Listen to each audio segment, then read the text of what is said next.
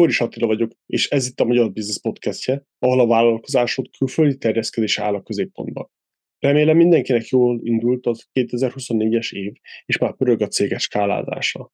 Mi most vagyunk túl az első online szervezett konferenciákon, és készen állunk egy kis szabadságra. Azonban erre még várnunk kell, hiszen most a Nemzetközi Skálázás konferenciánk anyagait dolgozzuk fel, és tesszük elérhetővé a Skálázás Egyeteme menü alatt. A témákat, előadókat és a teljes programot megtekintheted a Skálázás Egyetemén a honlapunkon, a linket megtalálod a leíratban. A további részletekért iratkozz fel a salagmentes havi hírlevelünkre, és kövess minket rendszeresen a YouTube-on. Ennyi volt a szolgálati közlemény, most pedig vágjunk bele. Figyelem, pikán szavak is előfordulhatnak, ezért ha gyerek van a közeledben, tekerd le a hangerőt.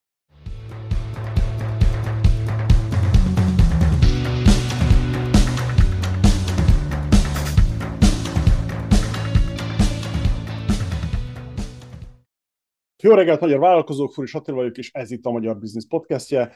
A mai vendégünk Lengyel Tamás is valami olyan dolgokról fogunk beszélni, mint jelszó, meg, meg biztonság, meg valami hasonló. Jó reggelt! Jó reggelt, szia Attila! Szóval kezdjük az elején. Ki vagy, honnan jöttél, mit keresel te itt?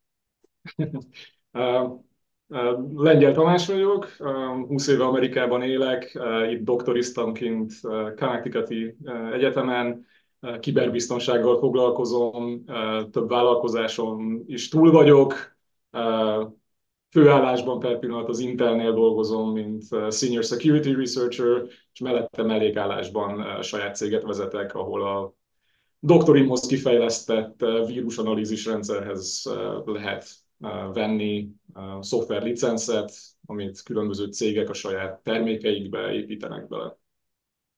Hmm, jó hangzik, több céget is. Ú, azt hiszem, hogy ez érdekes ez a téma. Szóval kezdjük akkor az elején. Miért ez a terület? Miért, miért ez a biztonságot, ez a cyber security-t választottad? Ú, de nehéz ma magyarul beszélni. Igen, kiberbiztonság, cyber security. um, hát nagyon sok, sok oldala van. Uh, külső szemmel nézve szerintem eléggé megfejthetetlen témakör. Tapasztalatom azt mutatja, hogy ha embereknek azt mondom, hogy kiberbiztonsággal dolgozom, akkor nagyjából ez uh, ilyen, ilyen témákat hoz fel, igen, hogy jelszók, uh, frissítések, szoftver frissítések, ugye az átlagember így találkozik a kiberbiztonsággal alapvetően, hogy már megint meg kell változtatnom a jelszavamat, illetve megint jön valami szoftver update, ami miatt nem tudom használni a számítógépemet, és hogy fú, de idegesítő az egész, és hogy igazából úgy az emberek talán úgy, úgy tekintenek a kiberbiztonságra, mint a pupa hátra, hogy igazából csak útban van, de ugye hát azt látjuk, hogy írtózatos uh, problémák tudnak előjönni akkor, hogyha a kiberbiztonság nincsen komolyan véve, és cégek és magánemberek is írtózatos pénzeket tudnak bukni azzal, hogyha egy kiberbiztonsági problémák az áldozatai lesznek. Ugye cégeket rendszeresen támadják ilyen ransomware de ugyanígy magánembereket is mindenféle phishing támadnak szociális hálókon, Facebookon, itt-ott, amikbe nagyon könnyű belecsúszni. Úgyhogy igazából a kiberbiztonság egy olyan dolog, amit mindenkit, mindenkit érint, de nagyon kicsi rálátása van igazából az embereknek, hogy mik, mik is a problémák, mit lehet tenni a problémák ellen, van-e ezekre bármiféle védelem, lehet-e bármiféle védelmet venni ugye bizniszről beszélünk, hogyha nekem van pénzem, és meg akarom magamat védeni az ilyen kiberbiztonsági támadások ellen, akkor mit kéne vennem ahhoz, hogy védve legyek? Miért nincsen ez kitalálva? Honnan tudom eldönteni, hogy egyáltalán mit kéne vennem? Ezek nincsenek igazából nagyon jól megoldva, és átlagember ezekre egyáltalán nem lát rá. Úgyhogy az egyetlen dolog, amit az átlagember talán még kap a, a kiberbiztonságról, az a reklámok.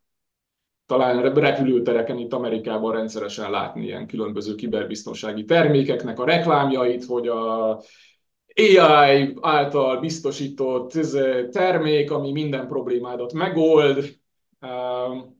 Igen, talán ez az, ez a szint, amit az ember kap a kiberbiztonságról.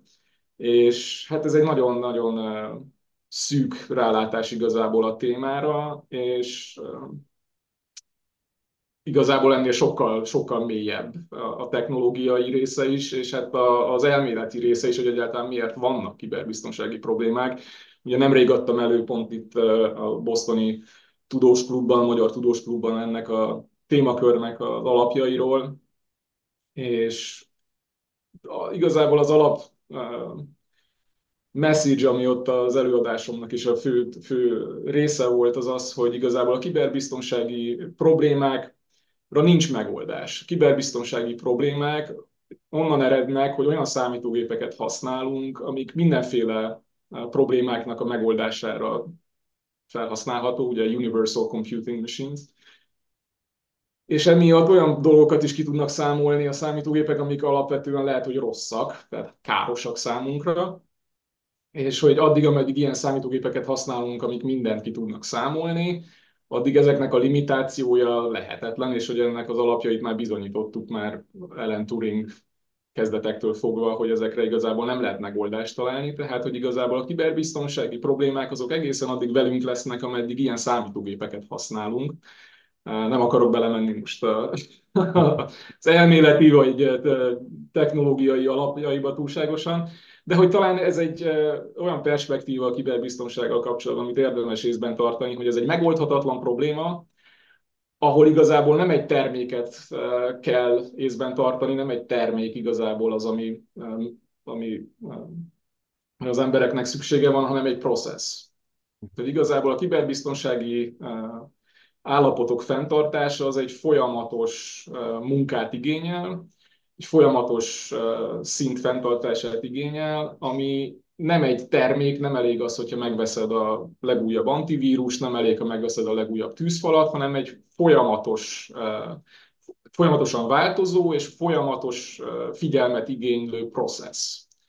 És hogy ezért igazából a security az nem egy termék, hanem egy állapot, amit te neked valamilyen folyton fenn kell tartanod.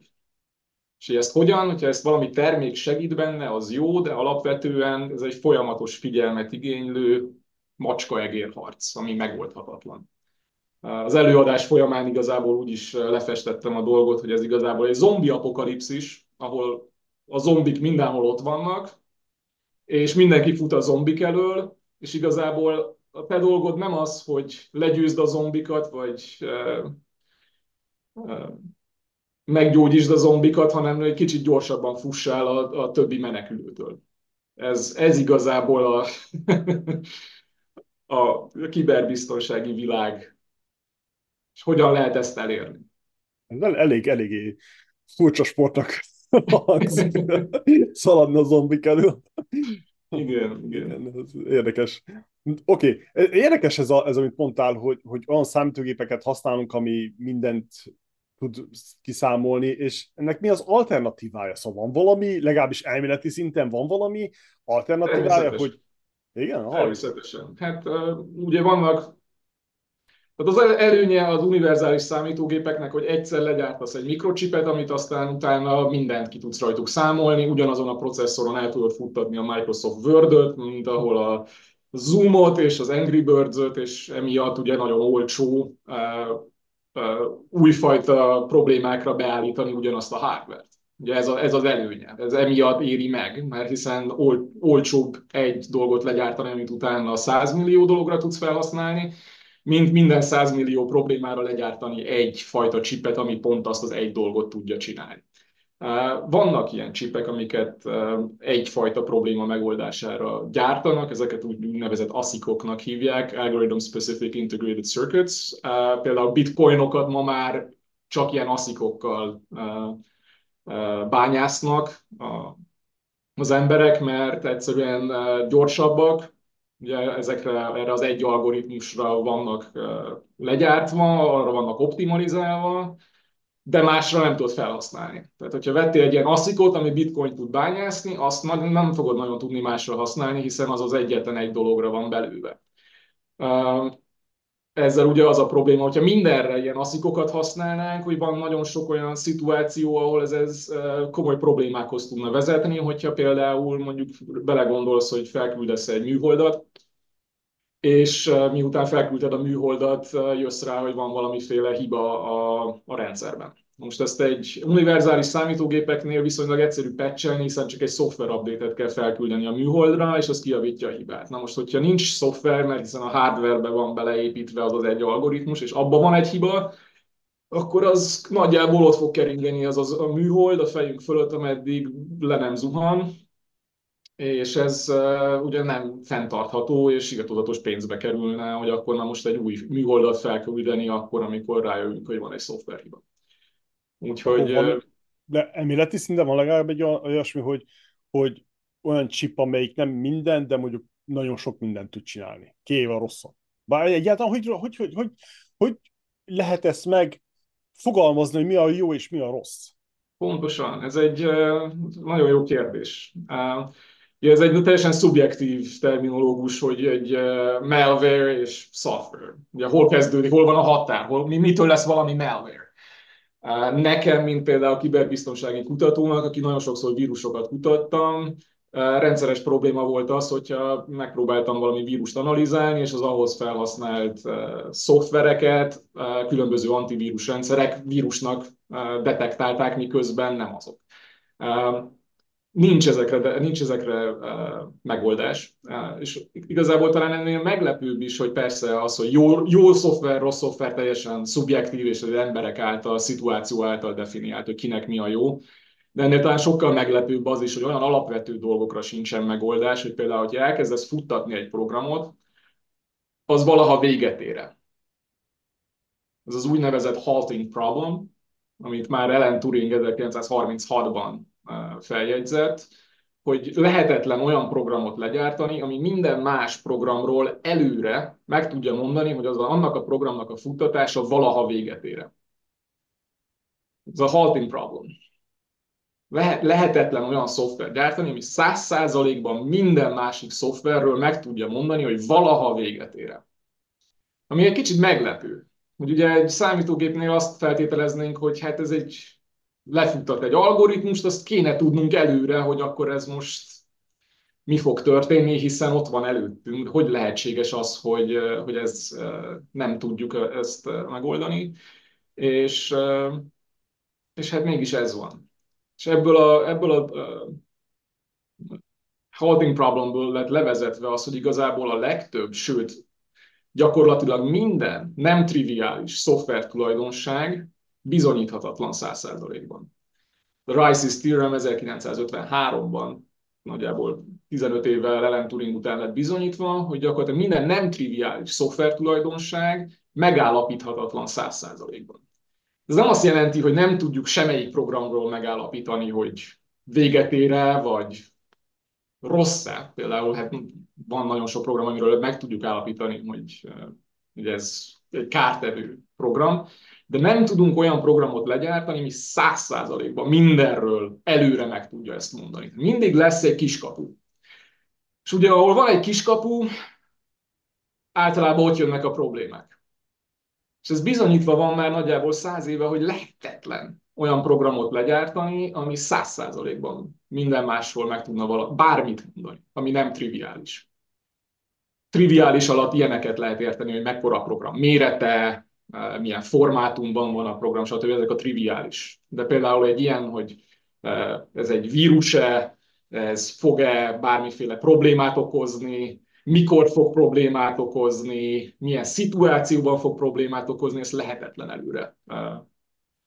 És ennek a teoretikus alapjaival tisztában vagyunk majdnem száz éves. Ennek ellenére az emberek mégis erre várnak. Ugye, hogy na, hát nekem csak update kéne az antivírust, és akkor az, az tudni fogja, hogy akkor most mik a rosszak. De hát az antivírus rendszerekkel is alapvető problémák vannak, ugye, hiszen antivírus rendszer arra épül, hogy listázza előre, hogy mik azok a programok, amik rosszak. Ugye van egy vírus adatbázis, amikor te indítasz egy programot, vagy egy új program megjelenik a számítógépen, csekkolja, hogy ebbe az adatbázisban benne van.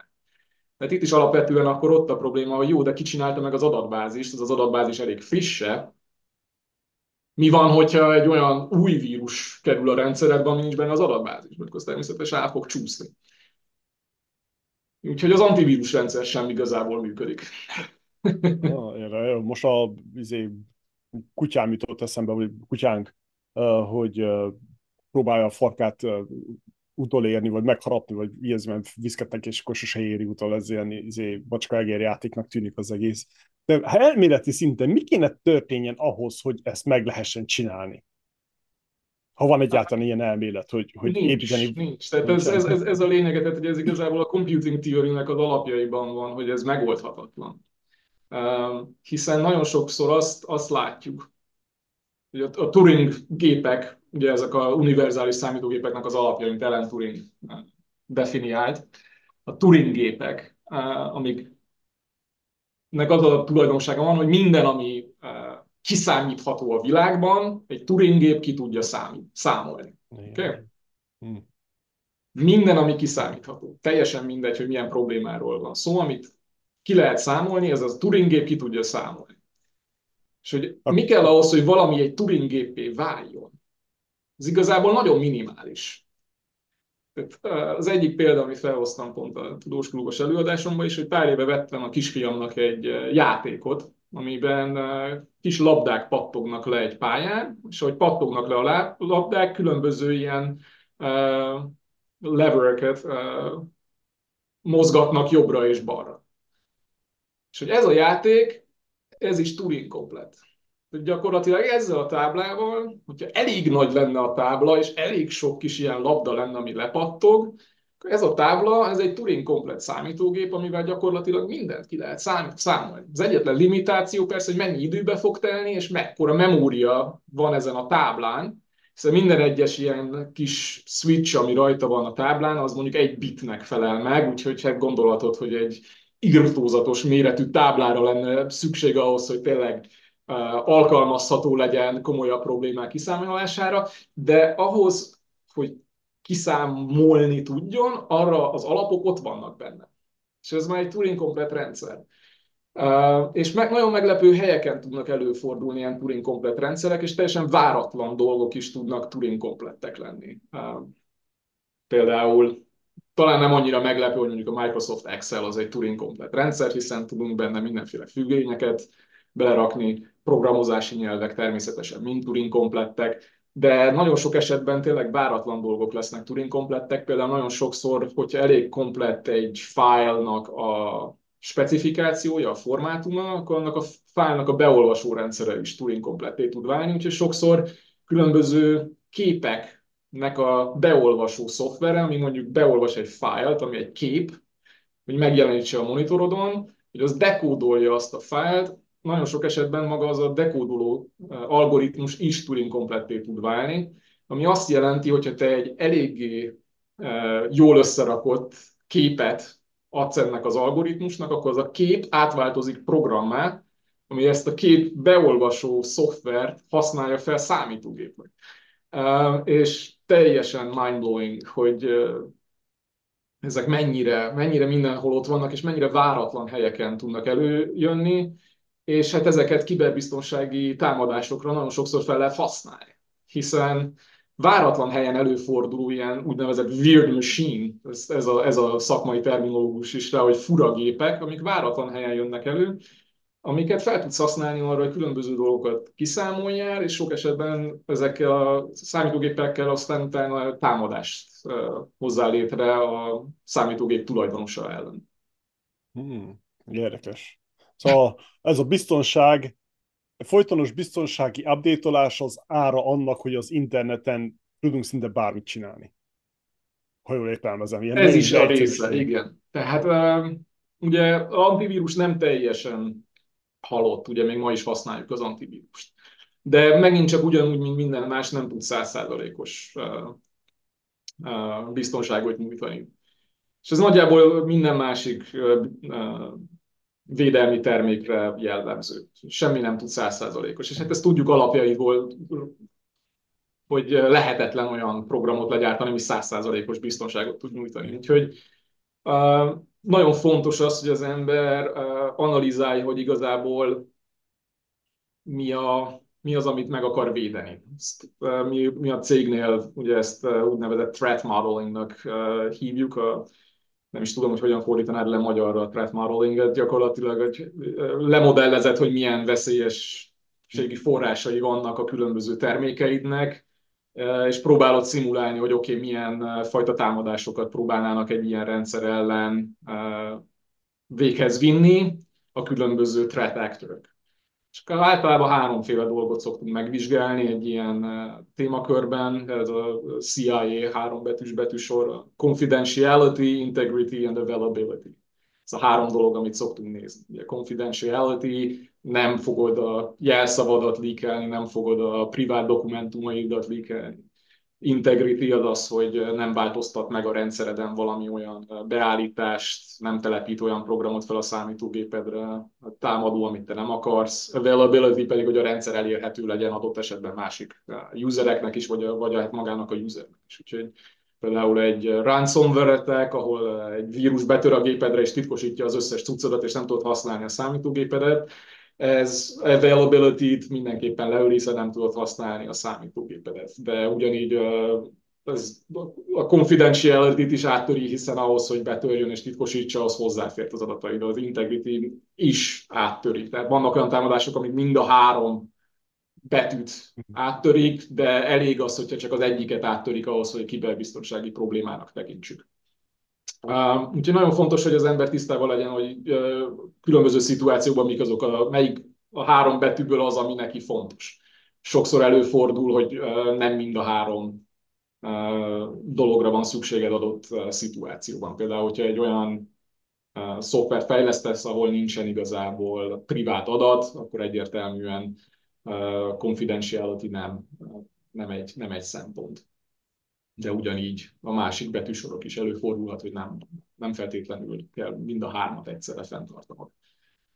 Így, így visszagondolva nekem úgy tűnik, hogy, hogy azért ilyen személyi számítógépeken ez azért egyre biztonságosabb, hiszen tényleg régen annyi szó szerint szar volt az interneten, ráklikeltél valamit is elárasztott, nem tudom mivel, mindig is utáltam föl, amikor Windows-on volt, akkor nem tudom, külön kint volt, de mintha most ez így, ez így egyre jobb lenne, és egyre biztonságosabb, és úgy tűnik nekem, hogy inkább ilyen céges támadásokra használják inkább az Igen. ilyen... Igen, meg, meg ugye kettő ilyen trend. Igen, ennek ugye kettő oka van. Az egyik az, hogy a ma legyártott szoftvereket általában most már digitális aláírással látják el, és onnantól kezdve, hogy bekapcsolod a számítógépet, gyakorlatilag minden szoftver, ami elkezd rajta futni, legyen ez a telefonod, vagy a számítógépet, hogyha mondjuk Windows-t vagy Mac-et használsz, onnantól kezdve, hogy bekapcsolod a számítógépedet, onnantól kezdve gyakorlatilag minden szoftver digitálisan alá van írva. Mi azt jelenti, hogy mikor a számítógép bekapcsol, csekkolja, hogy a következő szoftver, amit elkezdene futtatni, az meg változtatva, mielőtt elkezdi futtatni. Ha meg lett változtatva, akkor nem fogja elkezdeni lefuttatni, ott megáll a gépnek a futtatása, vagy mutat neked egy error message-et erről. Ugye ez az úgynevezett Secure Boot rendszer, és ez eljut egészen odáig, hogy már betöltött a számítógéped, letöltösz az App Store-ból programokat, azok mind digitálisan alá vannak írva, ami meggátolja azt, hogy egy vírus csak felinstallálja magát, hiszen egy vírusnak mondjuk adott esetben nem lesz megfelelő digitális aláírása, amit az operációs rendszered elismer lehet, hogy van valami aláírása, de egy olyan aláírása van, amiatt az operációs rendszer ugye nem approvált, és ezért nem fogja neked engedni, hogy azt a programot elkezd futtatni. Legyen az jó szoftver, vagy nem jó szoftver. Lehet, hogy nem is lehet, hogy csak egy, egy olyan szoftver, aminek rossz digitális aláírása van, mert a gyártó elrontott. De le, amúgy lehet, hogy nem lenne káros. Úgyhogy emiatt az emberek, az átlag emberek ma már nem nagyon találkoznak ezzel a problémával, hogy ilyen vírusok települnek a számítógépekre, hiszen a digitális aláírás ezeket mind csekkolja, hogyha valaminek rossz a digitális aláírása, akkor az, az nem fog lefutni. Úgyhogy valóban igen, az átlagembernek talán így tűnhet, hogy az ilyenfajta kiberbiztonsági problémák megszűntek, de nem szűntek meg teljesen, hanem igazából az történt, hogy a támadók rájöttek arra, egyrészt rájöttek a támadók, hogy ebben van pénz. Nem elég az, hogy ja, megfertőzzük a számítógépeket, és vicces üzeneteket jelenítünk meg a számítógépen, hanem rájöttek arra, hogy ezekből pénzt is lehet csinálni, és átálltak egyszerűen erre a ransomware metódusra, ahol ugye betör egy ilyen vírus a számítógépre, és titkosítja az egész számítógépet. De adott esetben, hogyha ez egy céges környezetben történik, akkor titkosítja az egész hálózatot, és hát ugye akkor az ott egy céget teljesen megbénít. és hát egy cégnek valószínűleg sokkal több pénze van, mint egy átlagembernek, és ezért egyszerűen sokkal jobban megéri cégeket támadni ma már, mint átlagembereket, hiszen egy, hogyha százból egy cég fizet neked, akkor is több millió dollárt tudsz bezsebelni, míg általában, hogyha embereket, átlagembereket támadsz, akkor jó esetben is pár száz, pár ezer dollárt lehet lehúzni emberekről, sokkal nagyobb meló, ugye, sokkal több ember, és hát ugye ezeket úgy kell elképzelni, hogy ezek ilyen teljesen professzionális cégek csinálják ma már az ilyen kibertámadásokat. Fenntartanak supportrendszert arra, hogy az embereket segítsék, hogy hogyan tudnak bitcoint vásárolni, hogy kifizessék a ransomware-t, teljesen professzionálisan fejlesztik a szoftvert, version control van, sok esetben irodákat tartanak fent, és járnak be a dolgozók, te, te, teljesen elképesztő. És hát egyszerűen ez, ez történt, hogy átálltak a, a, bűnözők arra, hogy cégeket támadjanak alapvetően. Ez nem azt jelenti, hogy átlagembereket ma már nem támadnak semmilyen módszerrel. Támadnak, de igazából a magánemberek támadása is átállt arra, hogy nem ilyen vírusokkal támadják az embereket, hanem egyszerűen manipulációval, ugye phishing attack-ekkel legjellemzőbb módja ma már annak, hogy embereket kiberbiztonsági módon támadjanak, az nem az, hogy fájlokat küldünk nekik e-mailen át, hiszen azokat nagy esetben a e-mail rendszer leblokkolja, a számítógép leblokkolja, stb., hanem nagy esetben az, hogy meg, megkeresnek téged LinkedIn-en, megkeresnek téged Facebookon, megkeresnek téged akármilyen szociális hálón fent vagy, és egyszerűen beleférkőznek a bizalmadba, és úgy próbálnak belőle pénzt kihúzni. Sok esetben társkereső weboldalakon azt hiszed, hogy éppen valami románcban vagy, de igazából a másik oldalon egy 20 éves indiai fiú ül, aki csak azt várja, hogy mikor tudja rólad lehúzni a pénzt.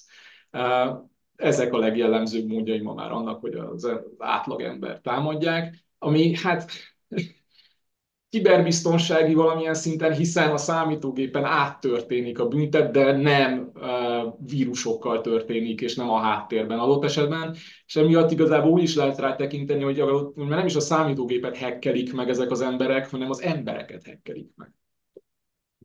Itt már az ember a leggyengébb láncszám nagyon sokszor. Igen, azért, ugyebár főleg tavaly volt, tavaly került be a figyelmembe, valószínűleg régóta van, de hogy Tamcsival mennyire el van terjedve, hogy az ilyen legális cégek támadják a különböző kórházakat például, vagy, vagy különböző intézményeket, és általában ezek olyan orosz-kínai cégek, ahol legális ezt csinálni. Pontosan. Ez azért elég szomorú talán az egészbe. De úgyis mégis jó, hiszen a sarkadon tart, vagy a, a on your toe, ahogy mondja az angol, hogy, hogy azért ott kell legyél és figyelni, nem rustulnak el az emberek, és akkor a cyber security is up to date. Érdekes azért. Azért, hogy rossz nélkül nagyon. nincsen jó, igaz? Uh, hát izgalmas egyrészt nagyon, uh, másrészt viszont ugye hát azoknak a cégeknek, akik ezeknek a kiberbiztonsági támadásoknak az áldozatai lesznek, azoknak írtózatos stressz, hiszen most uh, ezekre a védelem áthelyeződött a magánemberről, ugye ezekre az IT tímekre, amik az enterprise rendszereket próbálják biztosítani, és hát gyakorlatilag tényleg ilyen Dávid és Góliát eh, harcot eh, folytatnak nagyon sok esetben, hiszen nagyon nagy az asszimetria egy támadó és egy védekező eh, között. Hiszen egy támadónak elég egyetlen egy rést találnia a pajzson ahhoz, hogy bejusson és borul az egész, míg a védekezőnek tényleg tisztába kell lennie a teljes infrastruktúrával, és az összes lehetséges támadási vektorral ahhoz, hogy tényleg fent tudjon tartani egy védelmi vonalat ami hát lehetetlen. Uh, és, és hát itt, itt, itt jön be megint ugye a zombi apokalipszis, hogy ugye nem az a lényeg, hogy százszázalékos védelmet tudja nyújtani, hiszen az lehetetlen, hanem hogy uh, elég nehéz legyen a betörés a te hálózatodba, vállalkozásodba, ahhoz, hogy ne legyél egy jó target. Hogyha túl sok időbe telik betörni, ugye mindenhova be lehet törni. Ez, ez nagyjából garantált de hogyha elég sok időbe telik, akkor feladják. Úgyhogy hogyha tényleg a legjobb vagy, akkor oda csak a nagyon dedikált támadók fognak tudni betörni, ami leszűkíti a támadóknak a számát. És egyszerűen ez egy ilyen numbers game, hogy minél kevesebb a támadó, annál kisebb a rizikó arra, hogy tényleg problémát legyen. Úgyhogy ez, ez a cél igazából, hogy leszűkítsed, eléggé hosszú időbe teljen az, hogy be tudjanak hozzá törni, hogy ne érje már meg nekik, mert van másik target, ahova könnyebb bejutni, hogyha nekik tényleg csak a pénz a motivációs faktor, akkor ugye a, leg, a legkönnyebben meghekelhető cégek után fog menni a, a zombi horda. És nem te akarsz lenni a leggyengébb, a leg, leglassabban futó cég, mert akkor megesznek a zombit.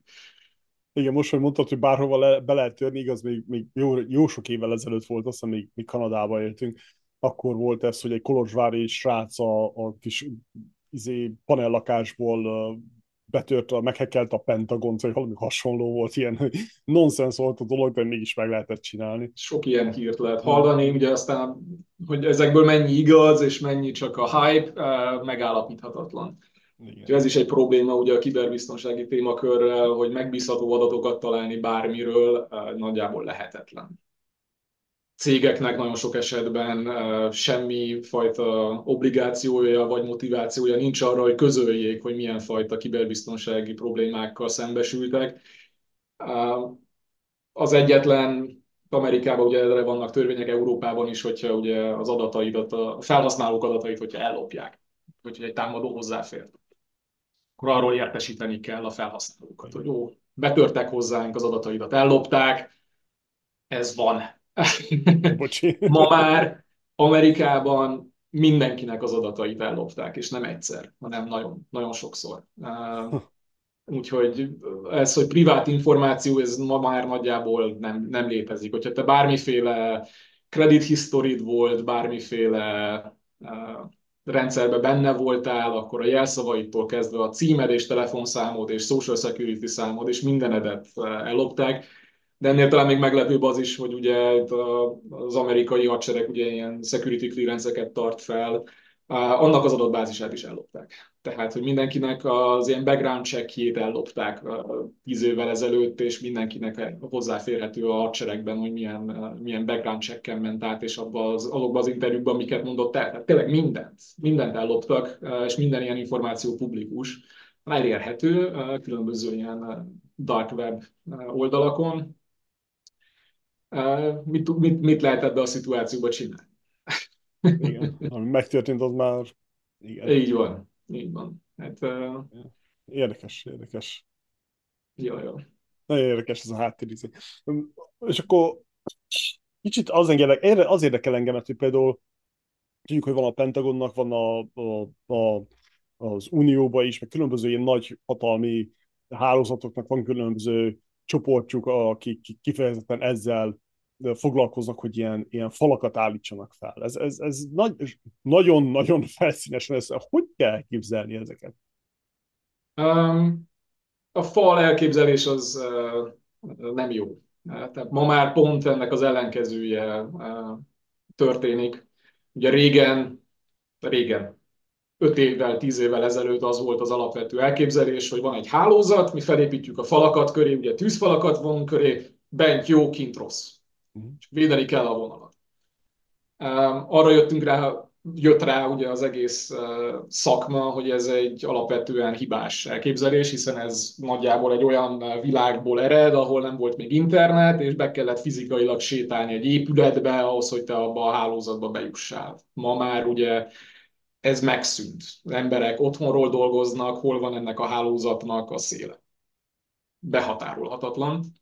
Úgyhogy ezért áll át ma az egész kiberbiztonsági infrastruktúrára, a Zero Trust architektúrára. Ez is volt a címe az előadásomnak a Tudós Klubban, hogy bevezetés a Zero Trust architektúrában. Ennek az a lényege, hogy nem próbálunk fenntartani egy ilyen tűzfalat a hálózat körül, hiszen az lehetetlen. És nem, az a, nem ott húzzuk fel ezt az úgynevezett trust boundary-t, hogy ami bent van a hálózatban, abban bízunk, ami kint van, abban nem bízunk, hanem egyszerűen minden egyes hálózatban lévő elemről tudnunk kell, hogy az milyen állapotban van. Annak milyen, uh, milyen programok futnak rajta. Uh, nem elég az, hogy egy felhasználónak megvan a, a jelszava, egy, uh, hozzáféréshez azt is tudni kell, hogy az a számítógép, amiről csatlakozik, az megfelelő posztúrában van-e, ahhoz, hogy ezt a hozzáférést engedélyezzük.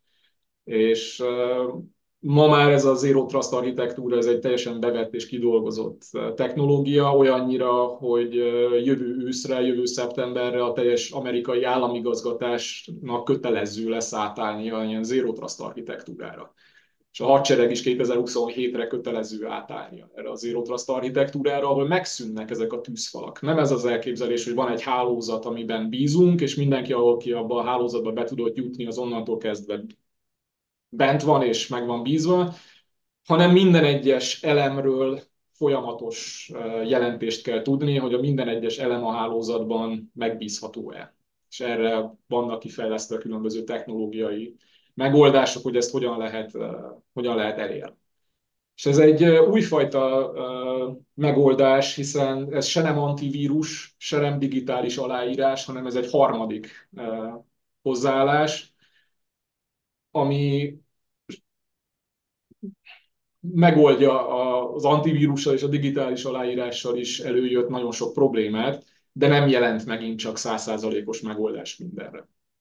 De egy nagyon fontos előrelépés, és meg fogja változtatni ugye az embereknek is a, interakcióját a különböző vállalati és felhő alapú szolgáltatásokkal, hiszen nem lesz elég az, hogy te bizonyítsad, hogy megvan a jelszó hozzá, hanem tényleg bizonyítani kell a számítógépnek is, amiről te csatlakozol, hogy az a számítógép is megfelelő állapotban van-e. Ezt úgy lehet mondjuk elképzelni, hogy te megpróbálod megnyitni a, a céges e-mailedet, nem elég, hogy beírtad a jelszót a céges e-mailhez, a számítógépednek egy riportot le kell generálnia, amit elküld a felhőszolgáltatásnak a jelszavaddal együtt, és mind a kettőnek megfelelőnek kell lennie ahhoz, hogy te hozzáférést kapjál a felhő alapú szolgáltatáshoz.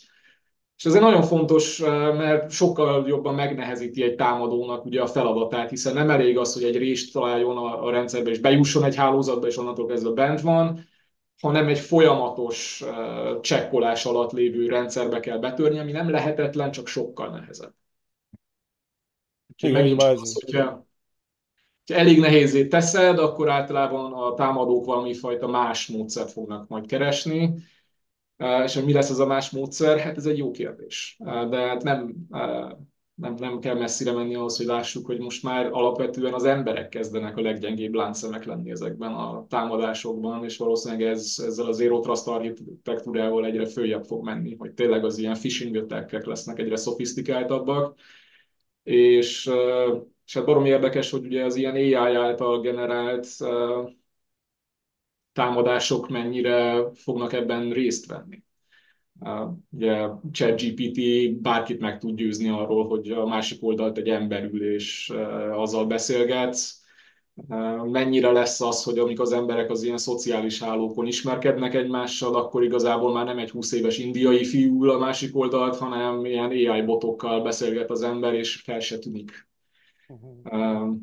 És hogy ezek mennyire lesznek felhasználva ilyen támadásokra. Hát valószínűleg elég, sőt már ma is látunk ezekre példákat, hogy most volt erről hír kiberbiztonsági szakkörökben, hogy olyan támadásokat hajtanak végre emberek, még, még ilyen hibrid megoldás, ahol egy ember nyomja a szöveget, de videótelefonálás alatt már egy AI legenerálja azt, hogy én itt ülök, mint Lengyel Tamás, de amit te látsz, az egy szőke bombázó, aki azt mondja, hogy itt lakok a szomszéd városban, és éppen téged fűz arra, hogy majd vegyél tőle valamilyen bitcoint, és akkor te bedőlsz, mert hát azt látod, hogy a videón át egy, egy jó csaj ül a másik oldalt, és ezekre már van példa már ma.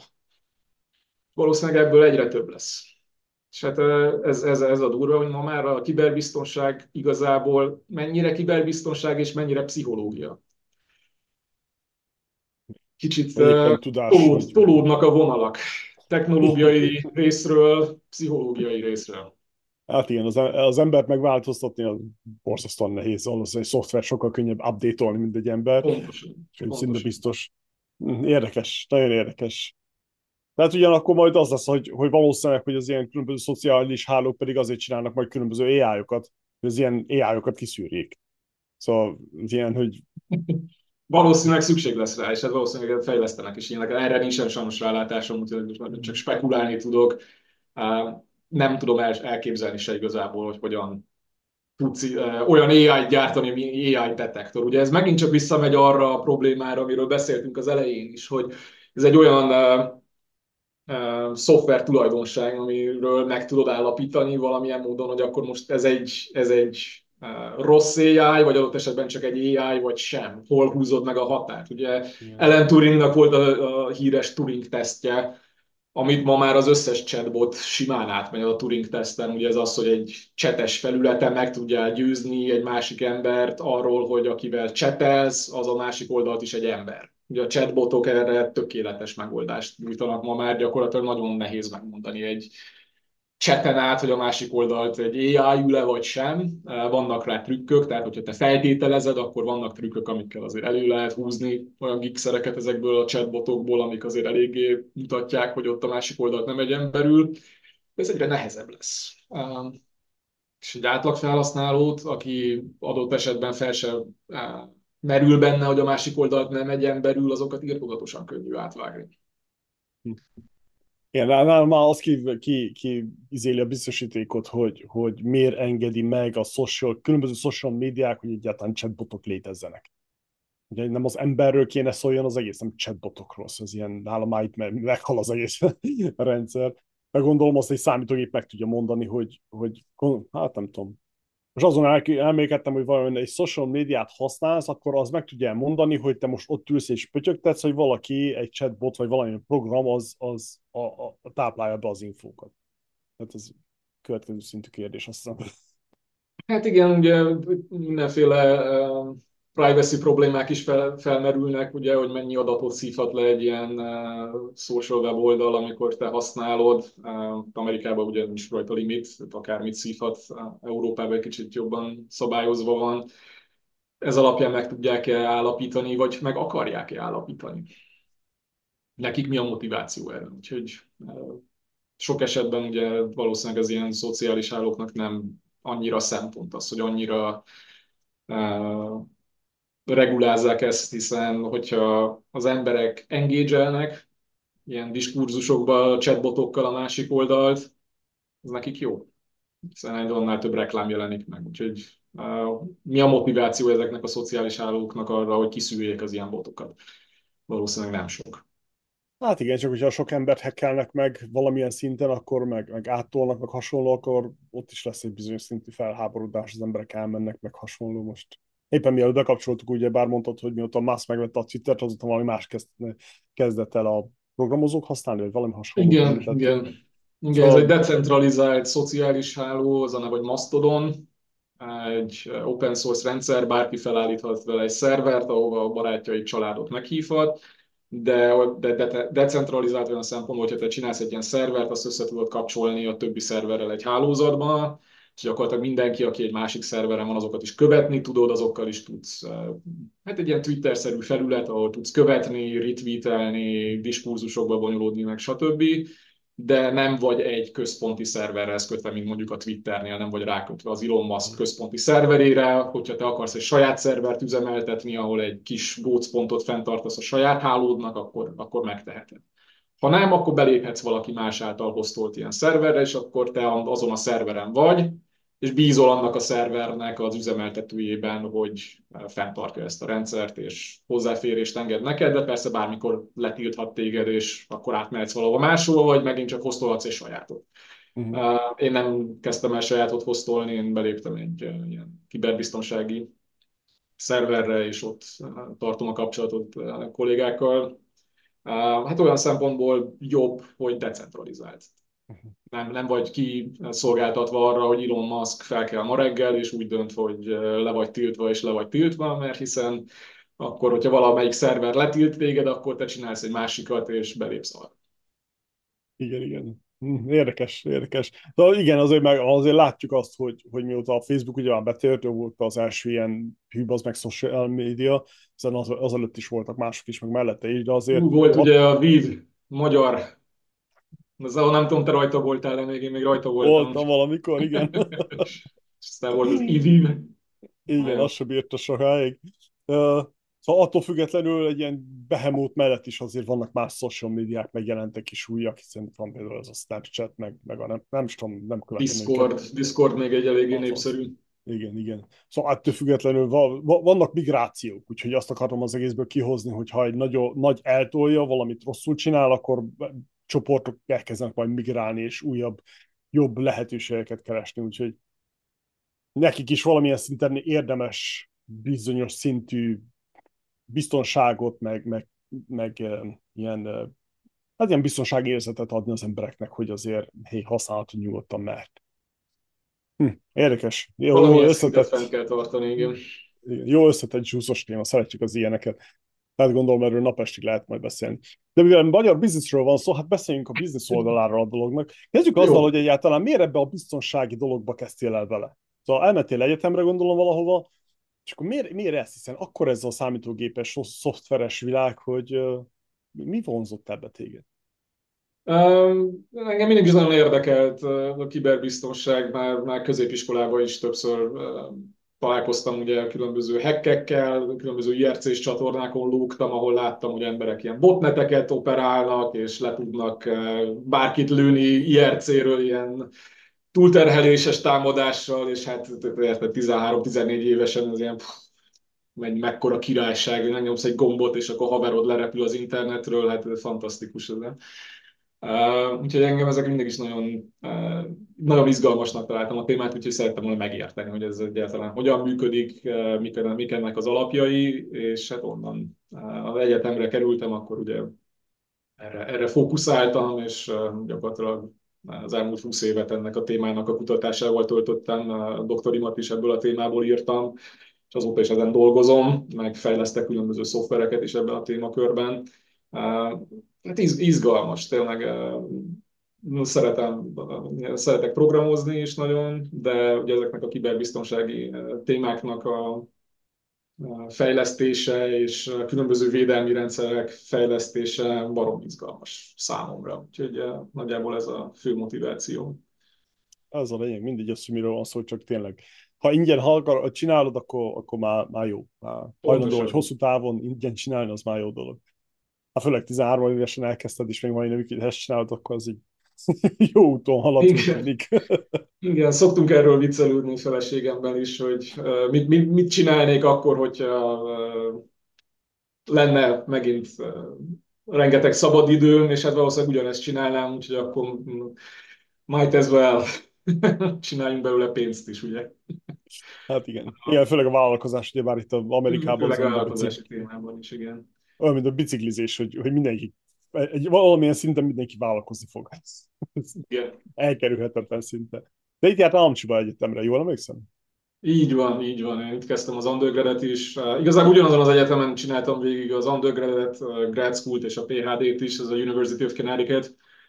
Kisebb-nagyobb megszakításokkal volt, hogy másfél évet Münchenben voltam, a Müncheni Technische Universitéten, a kiberbiztonsági tanszéken meghívott kutatóként dolgoztam egy másfél évet, ami nagyon jó volt, nagyon jó tanszék volt ott is, úgyhogy sokfele voltam a világban ilyen akadémiában is, meg cégeknél is, úgyhogy már sok-sok cégnél is dolgoztam, sok saját céget is alapítottunk, volt egy egyetemista kollégáimmal, alapítottunk céget, amivel mindenféle ilyen állami kontraktot nyertünk el, Darpától például, az, az baromi nagy flash volt, elnyertünk egy kontraktot a DARPA-tól, egy egyéves kontraktot, hogy fejleszünk egy kiberbiztonsági terméket, ami aztán open source is lett, és aztán meghívtak minket a Pentagonba, hogy előadjunk, ami hát így eléggé uh, eléggé jó, jó flash volt, érted, hogy jövök Magyarországról, és akkor uh, Pentagonba hívnak előadni, az egy, úgy, úgy éreztük akkor, hogy fú, hát most nagyon, nagyon jók vagyunk. Aztán sajnos a cég utána nem, nem, nem lett sikeres, de nagyon sokat tanultunk ugye ennek a, hogyan kell egy ilyen céget felállítani, hogyan, hogyan, üzen, hogyan hogyan működnek a különböző részei egy ilyen cégnek az üzemeltetéseinek, és hát főleg amikor egy ilyen kis céget csinál az ember, akkor ugye te vagy egyszerre az HR, és te vagy egyszerre a jogász, és te vagy egyszerre a grantíró, és a mérnök, és a marketinges, és ugye mindenbe bele kell ásnod magadat, úgyhogy nagyon nagy flash volt, nagyon sokat tanultunk belőle, de ugye arra is jó volt, hogy kicsit ráérezzek arra, hogy ezekből mi az, amit én igazából élvezek, és mi az, amit nem. Úgyhogy én arra jutottam, hogy igazából én az ilyen kiberbiztonsági termékeknek a marketingjét azt nagyon nem szeretem, mert általában ugye, hát mint ahogy beszéltünk a podcastnak is az elején, nagyon le van butítva, és általában az ilyen kiberbiztonsági termékeknek a reklámja általában eléggé, hát hogy is mondjam, ilyen snake oil kategóriába kezd elcsúszni, ami számomra nagyon ellenszenves, úgyhogy én ennek az ilyen marketing részét nagyon nem szeretem, úgyhogy azt azt szeretem magam ott távol tartani, én inkább a, a jó bornak nem kell cégér terminológusban hiszek, hogy tényleg, hogyha egy olyan dolgot legyártasz, ami tényleg működik, és tényleg van rá szükség, akkor azt az emberek felismerik maguktól, nem kell neked a reptérre kimenni, és kirakni egy nagy bannert arról, hogy a te AI rendszered a Next Generation, ez akármi, hiszen hogyha tényleg az, akkor az emberek fel fogják ismerni, és nem kell neked tolni az ilyen kamut róla. Igen. Na minden szakmában ez van, ez igazság, hogy a marketing az, az jó, azt szerintem borzasztóan hasznos, ha jó a terméke. Ha nem jó a terméked, vagy gyeng, közepes, gyenge terméked van, akkor a marketing az egy kötelező eszköz ahhoz, hogy életben maradjál. De ez a nagy szimbiotizmus a kettő között. Jó, ha van, de hogyha csak arra alapozod az egész cégednek a sikerét, akkor viszont valami gázal, valamit újra kell tervezni, elővenni a whiteboardot is át, átrágni. Igen, és hát sajnos a kiberbiztonsági témakörben eléggé nagy az asszimetria megint csak arról, hogy egy potenciális vevő mi alapján tudja eldönteni, hogy melyik rendszer jó-e vagy sem. Ugye, hogyha te egy olyan terméket árulsz, ami azt mondja neked, hogy na, vedd meg ezt a akármit, ez majd garantálni fogja neked, hogy a hálózatod, az adatod, az akármit biztonságos lesz száz százalékban, és azt te megveszed, adott esetben lehet, hogy egy-két évig tényleg nem lesz semmiféle problémád, de a kérdés az, hogy ez a termék miatt van-e, vagy amúgy se voltál éppen target. Hogyan tudod ezt belőni? Simán lehet, hogy az a termék, amit megvettél, az egy oltári kamu.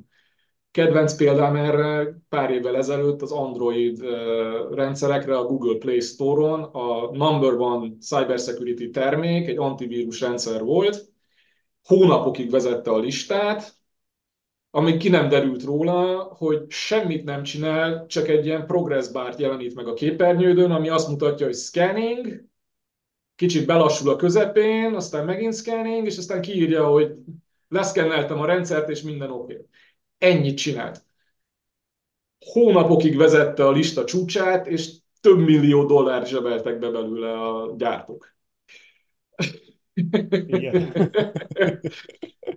Igen, de sajnos mindenhol ez van. Szóval nem csak a cybersecurity-ben, hanem az élet minden egyes területén vannak ilyenek, hogy nyomatják, meg AB tesztelik a, a reklámot, hogy, hogy csak azért hype az egész, mert nyomatják ezzel, nem azért, mert tényleg jó. De, igen, ez, ez ilyen. Ez, sajnos ez is egy, egy fajta igen. üzleti modell, ha lehet ezt így mondani igen, nem vagyunk egyformák.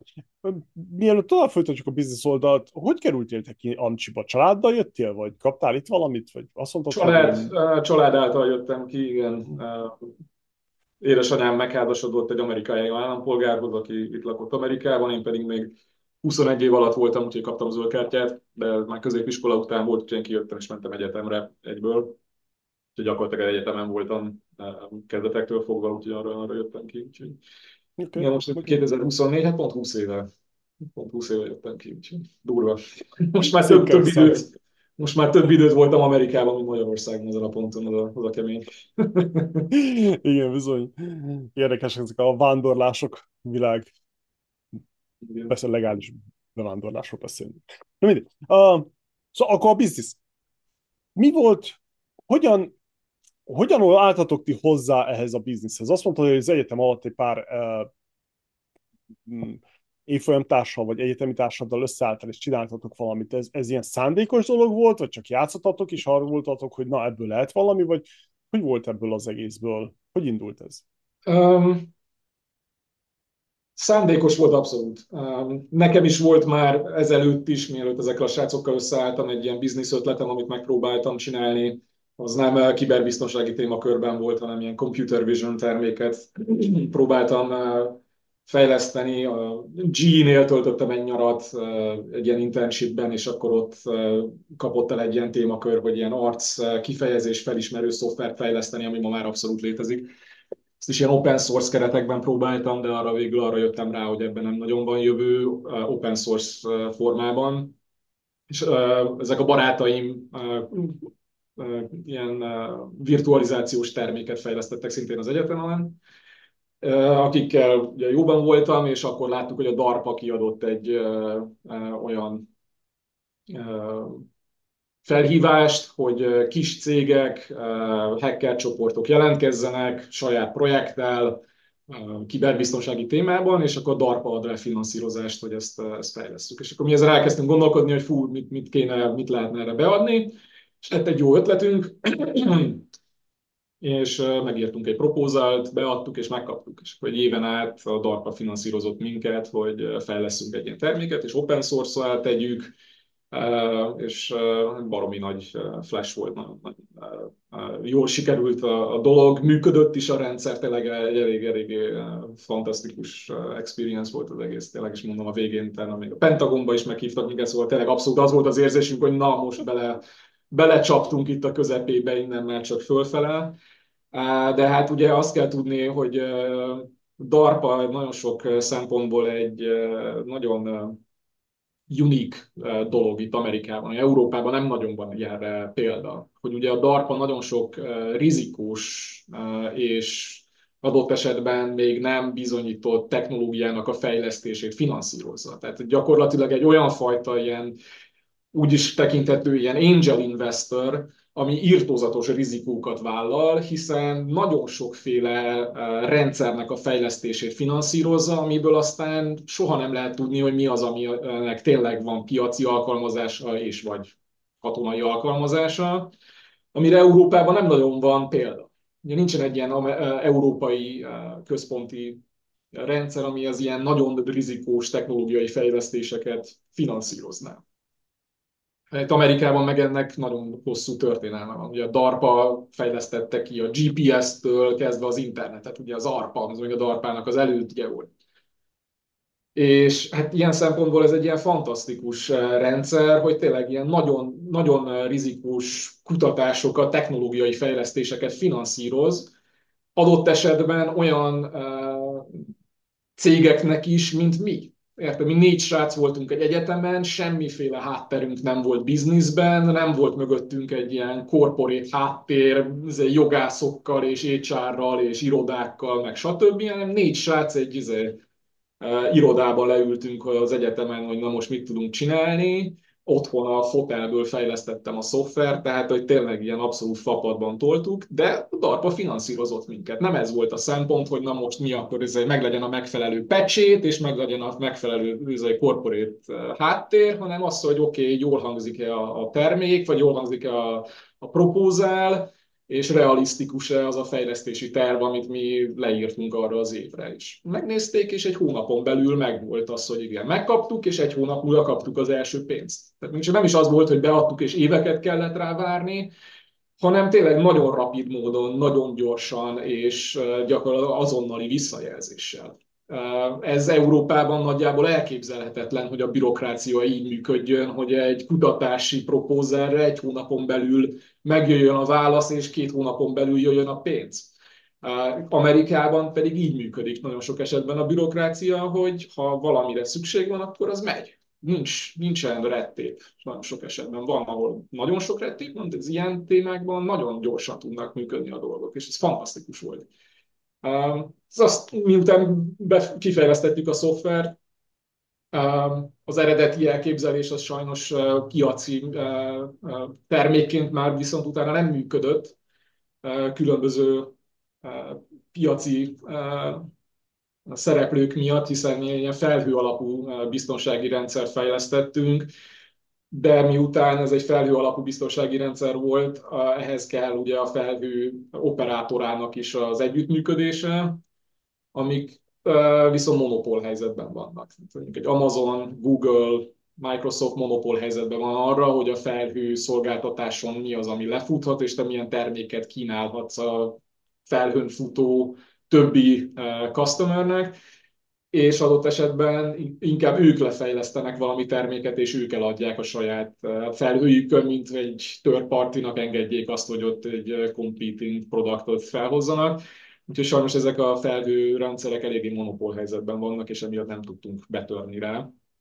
És akkor emiatt nem is ment tovább a cég, mindenki szétszélet, és mindenki ide-oda ment dolgozni de nem lett teljesen a technológiának az alapja nem volt teljesen mondtam, hiszen ennek az alapját használtam fel, aztán egy teljesen más témakörnek a megoldására, ez a vírusanalízis volt, és végül erre fejlesztettem ki a, doktorimra is a, a fő programot, egy, egy ilyen hypervisor alapú vírusanalízis rendszert, és végül a, a következő cégem az már ugye ennek a szoftvernek a licenszelését kezdte el csinálni, amit viszont már ugye én fejlesztettem ki egyedül, és ezért a copyrightja teljesen az enyém volt, és ezért már meg tudtam csinálni egy olyan hibrid megoldást arra, hogy ez a szoftver egyszerre open source, mindenki hozzáférhet, letölthető, de hogyha te ezt egy céges, commercial rendszerbe akarod felhasználni, akkor viszont kell hozzá venned egy nem open source licencet. És ez egy nagyon jó ilyen hibrid megoldásként működő rendszer, ahol egyrészt ugye meg tudod nézni, hogy mit csinál a szoftver, meg tudod állapítani, hogy ez tényleg nem kamut, nem csak egy progress bar jelenik meg, hiszen ott van a forráskód, el tudod olvasni, hogy mit csinál. Felhasználhatod kutatásra, felhasználhatod magánszemélyként is, de hogyha te egy céges rendszerbe akarod, akkor ahhoz licencet kell venned tőlem. És ez számomra ugye egy elfogadható bizniszmodell, hiszen nem kell marketinget csinálnom, ugye jóbornak nem kell cégér, nézd meg, ha ez számodra megfelelő, használd fel, és hogyha erre akarod építeni a rendszeret, akkor vegyél egy commercial license. És bevált. Olyannyira, hogy például a Európában nagyon sok CERT ezt, ezt használja a vírusanalízisre. A CERT, cert ezek a minden államnak vannak ilyen kiberbiztonsági állami szervezetei, amik ilyen Emergency Response Team, Cyber Security Emergency Response Team, CERT. Több CERT Európában ezt a szoftvert használja vírusanalízisre ma már. De ugyanígy nagyon sok cég is ugye ezt, ezt használta fel saját vírusanalízis rendszerének a kifejlesztésére, és ezt, ezt építették be a, a, a saját, saját rendszereikbe. Én nekem pedig csak annyi a dolgom, hogy ugye ez egy open source rendszer, mindenki fejleszti ma már, én igazából már a fejlesztésnek egy kis részét csinálom, én alapvetően ma már csak a, a rendszernek a maintainelését csinálom, ami azt jelenti, hogy ugye mindig, amikor valaki be akar küldeni forráskódot a központi forrásba, van egy tesztrendszer, amit én adminisztrálok, lefuttatja, és ezzel nagyon sok, a világ több részéről kontribútálnak emberek. Én igazából már nem is írok kódot hozzá nagyon sok esetben, más emberek, más cégek írják a kódot, de mindenki összedobja a közösbe, és én menedzselem ennek az open source rendszernek a, a, az irányát és fenntartását, amiből aztán mindenki más a saját rendszerét építi. Mm. És ez egy nem egyedi megoldás ilyen open source rendszereknek az egyszerre való open source és commercial fenntartására, de egy jól, jól fenntartható rendszer. Úgyhogy nekem ez, ez egyelőre bevált. És mint mondtam, ezt ugye másodállásban tudom csinálni egy főállás mellett, hiszen viszonylag minimális idő és energiabefektetéssel lehet, lehet csinálni, úgyhogy automatizálva van nagyon sok belőle, úgyhogy ez, ez, ez jól, jól bevált ez a rendszer. Hm, érdekes. Jó, de akkor attól függetlenül valahol el kellett kezdeni. Oké, nem szeretsz marketingelni, meg hasonló, de azért milyen... Igen, konferenciákra. Ugye ez volt az alap, hogy nagyon sokat járok konferenciákra előadni, és ilyen kiberbiztonsági konferenciákon adtam el, elő erről a rendszerről. Black hat például, aztán az egyik legismertebb, adtunk elő ennek a rendszernek az alapjairól. Tehát kiberbiztonsági szakemberek találkoztak ezzel a rendszerrel, open source, tehát le tudtad tölteni és ki tudtad próbálni, és ezért amikor általában cégek elkezdenek fejleszteni, akkor azért megnézik, hogy hol tart most a, az open source világ, és akkor azt látták, hogy ó, itt már van egy ilyen egész szolid alap, nem kell nulláról kezdeni, akkor egyszerűbb egy licencet venni, mint nulláról felépíteni mindent. Uh-huh, uh-huh. Hát igen, logikus, az biztos. Hogy ha, mikor olyan emberek elé kerülsz, akik nagyjából értik is, és tudják a szakmát, akkor azoknak könnyebb úgy eladni, úgy marketingelni, hogy közben a termékről beszélsz, és nem a marketingről, hanem az előnyeiről, hátrányairól, és akkor mindenkinek van valami józan paraszt és el tudja határozni, hogy hé, hát ezt érdemes kipróbálni, vagy nem. Amikor tényleg repülőn leszáll a, akármilyen bevándorló, meg marketinges, meg, meg családapa, akkor ki a, vagy tud róla valamit, vagy nem. Szóval az ilyen túl, Pontosan ki, ki, a, ki a target audience, ugye itt az a kérdés. Most, hogyha egy, egy ilyet elkezdesz marketingen, ez kinek marketingelni? Egy átlag felhasználó nem fog egy ilyen hypervisor alapú vírus rendszert futtatni, hiszen minek? Nem is, egyrészt nem is tudná meg felállítani, másrészt nem is tudná értelmezni az adatokat, amik kijönnek a végén. Tehát hogy igazából ez egy kis fogaskerék egy nagy rendszerben, úgyhogy ez egyáltalán nem egy átlag felhasználó lenne ennek a, a targetje. Persze fel lehetne építeni mondjuk egy ilyen rendszert, és azt megpróbálni eladni, de az már annyira sokféle olyan egyéb technológiai fejlesztést igényelni, ami számomra nem izgalmas. Úgyhogy én sokkal inkább, sokkal inkább élveztem azt, hogy nagyon mélyre lemenni a számítógép alapjaiba, és ott összerakni egy ilyen rendszert, mint hogy egy ilyen teljes produktot összerakni, hiszen egy ilyen teljes produktban tényleg nagyon sok olyan elem van, ami szükség van graphical user interface-től kezdve adatbázison keresztül mindenféle egyéb, ami számomra nem, nem volt izgalmas technológiailag, úgyhogy ki kell, ki kell találni, hogy mi az, ami az ember, amit érdekel, mi az, amit élvez, és mi az, ami az a kis rés, amiben még adott esetben egy kis pénzt is bele lehet belőle hozni. Lehet, hogy ebből ki lehetett volna hozni sokkal több pénzt, és egy sokkal nagyobb bizniszt, és egy sokkal nagyobb terméket, de ha én azt nem élvezem, vagy nem az, nem az a cél, és nem teszi az ember boldoggá, akkor igazából fölösleges. Tehát, hogy csak a, csak a pénznek a hajhászása úgy önmagában számomra nem volt eh, annyira vonzó. Eh, az, az mindenképpen mindig szempont, hogy jó azért valami kis bizniszt behozni belőle, az, az fontos, meg, meg jó, eh, de hogy azért nem kell mindig ennek lenni a fő szempontnak. Lehet úgy is bizniszt csinálni, hogy nem a csillagos ég a cél, hanem egy stabil vonal, ahol az ember, ember még élvezi az életet. Nekem, nekem ez a biznisz hozzáállásom. Nem, jogos. Csak most azon gondolkodom, hogy ugye attól függetlenül neki lehet állni, felállítani egy olyan buborékot, ahol egy céget beszélek, ahol a, van neked egy saját kicsi buborékod, ahol még mindig az, azzal foglalkozol, amit te szeretsz. Ez sok alapító, megmaradt a, product management szinten, nem muszáj te CEO legyél, de attól még te, neked lehet uh, többséged a cégbe. Szóval csak ilyen elmélkedés volt. Igen, hát ugye minél, minél sikeresebb egy cég általában ugye annál általában az alapítók annál inkább el vannak vonva a technológiai részétől a dolognak, és kerülnek bele inkább az ilyen management és hát gyakorlatilag marketing. Ugye ott már a networking és a, és a marketing az, ami már viszi a céget, és ami a fő, fő szerepe a, cégvezetőknek, és az engem nem vonz. Tehát, hogy nem, nem, nem, nem, nem kizárt, hogy a jövőben lesz másik vállalkozásom és másik témakör, ahol majd felviszünk egy ilyet, de nem feltétlenül most, amikor kisgyerekes családapaként kell vinni az életet, nem összeegyeztető adott esetben azzal az élet szinttel, amit én szeretnék most fenntartani egy ilyen 20 órás munkanap, ahol mindent a cégnek föl kell áldozni, engem ez nem, nem, nem annyira vonz, úgyhogy... Elhiszem, De nem is feltétlenül kell, ugye szerintem ez egy fontos dolog a biznisznél, ugye, hogy sokféleképpen lehet bizniszt csinálni, és nem feltétlenül kell mindig csak ilyen multimilliárdos, hatalmas céges jövőben gondolkozni, hanem sokszor tényleg lehet úgy csinálni cégeket is, hogy mi az, ami még elfogadható, munkát igényel, de adott esetben nem hoz be annyi pénzt. És ugye mi az a pénz, ami az ember boldoggá teszi. És ugye erről vannak különböző tanulmányok is, hogy van egy olyan bevételi szint, ami fölött igazából egy extra 10-20-100 ezer dollár bevétel nem ad az embernek extra boldogságot. Úgyhogy igazából erre vannak tanulmányok, hogy ugye Amerikában egy középszintű élet fenntartásánál van egy middle point, ahol az emberek boldognak érzik magukat, és annál rápakolsz még több pénzt, nem lesznek tőle arányosan boldogabbak.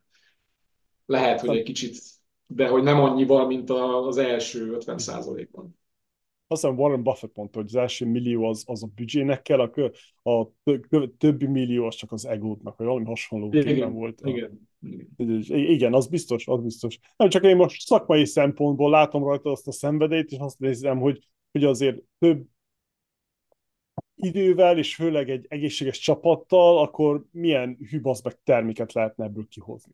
Most persze nem, nem a pénzről, mert az én szempontomból a pénz az mindig egy, egy egy mellékhatás, de az, hogy tényleg az egy olyan terméket is, is hozni, ami, ami tényleg segít az embereknek, és, és ott lenni az első három, négy, öt komoly szintű termékek mellett, vagy valami hasonló, azért, azért, azért hogy vannak benne, persze, és mint mondtam, valószínűleg lesz még jövőben is másik vállalkozás is, nem feltétlenül pont ebben a témakörben, mint az előző szoftver, mint mondtam, ugye ez ilyen vírusanalízis rendszer volt, és igazából ugye miután nagyon belástam magamat az ilyen antivírus rendszereknek az alapjaiba és vírusanalízisbe, igazából azt látom, hogy nem ebben van a jövő, más, más, más irányokban nagyobb elképzelések vannak, és valószínűleg jobb impaktot lehet csinálni.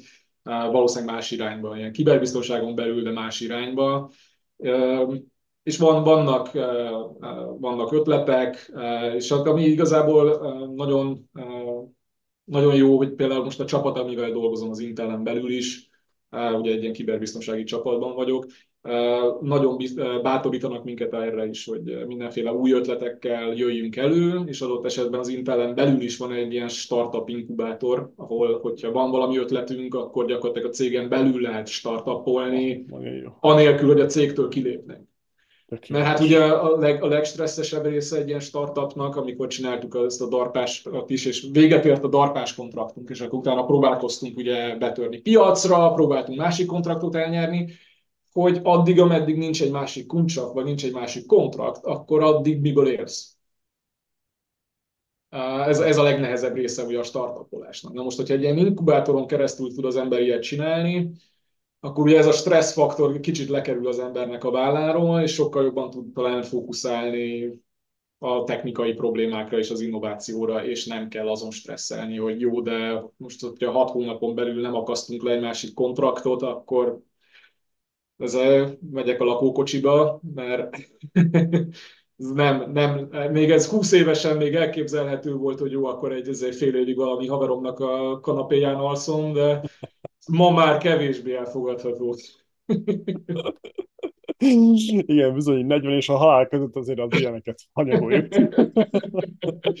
Majd, hogyha már lehet ezt 40, 40 után is, csak akkor az az kell, hogy az embernek legyen egy olyan háttér tőkéje, amiben ezt a rizikót be tudja vállalni, hogy jó, akkor most adott esetben két-három évig nincs bevételem, de akkor se kell nullára visszamenni, ez, ahhoz meg el kell jutni.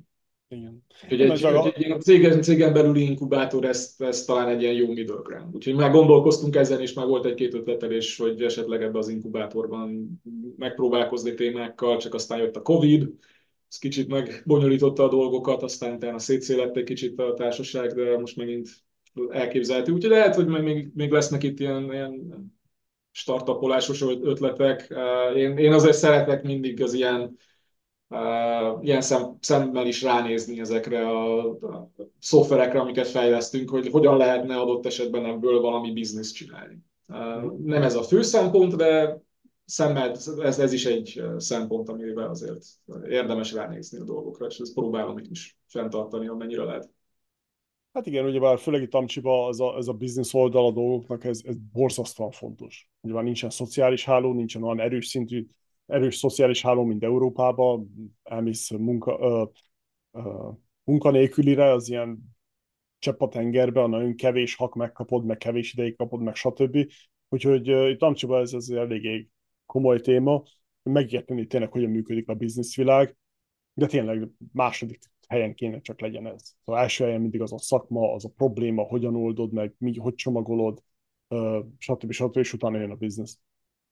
Igen, csak azt látom, de azért, azért kérdezem ezt így, mert, mert azt látom, hogy, hogy tényleg ez a cyber security, ez borzasztóan hot stuff, hiszen tényleg security biztonságról van szó, Ez azt jelenti, hogy CIA-tól kezdve Pentagon, meg, meg Isten tudja kicsoda nem ad hozzá pénzt, mindenki ad hozzá, mindenki bele akar szólni és biztonságosabbá tenni az egészet. És azt, amikor látok egy ilyen szakembert, aki ennyire szenvedélyesen áll hozzá a dolgokhoz, az ilyen, hogy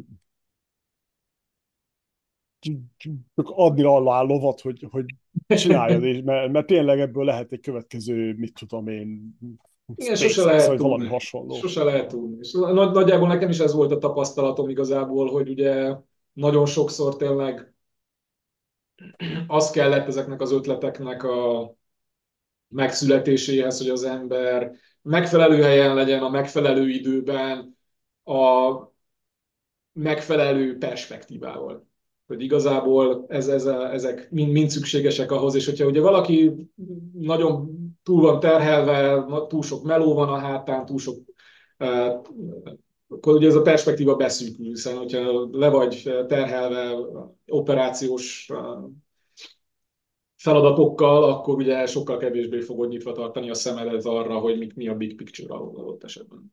És azért az is fontos. Úgyhogy igen, ezt, ezt próbáljuk mi is, és ilyen szempontból nagyon szerencsés vagyok, hogy tényleg most az Intelnél vagyok már több mint öt éve, de abszolút azt érzem, hogy itt, itt abszolút ez, amit te is mondasz, hogy bátorítják ezt a fajta gondolkodást és ezt a fajta perspektívát, és, és megteremtették ennek a kereteit is, hogyha valaki vállalkozni akar, akkor ezt ugye nagyjából rizikómentesen meg tud próbálni, még a cégen belül is. Lehet, hogy nem fogsz belőle ugye annyi pénzt lekaszálni a végén, mint hogyha te megtartottad volna száz százalékban az IP-t, hogyha magadban kezdted volna, de ugye ez a rizikó, ami, ami jön vele. Úgyhogy megint csak az, hogy mennyire bízol benne, és hát ugye egy ilyen terméknek a fejlesztésénél sose lehet azért százalékban tudni, hogy ez most mennyire fog beválni.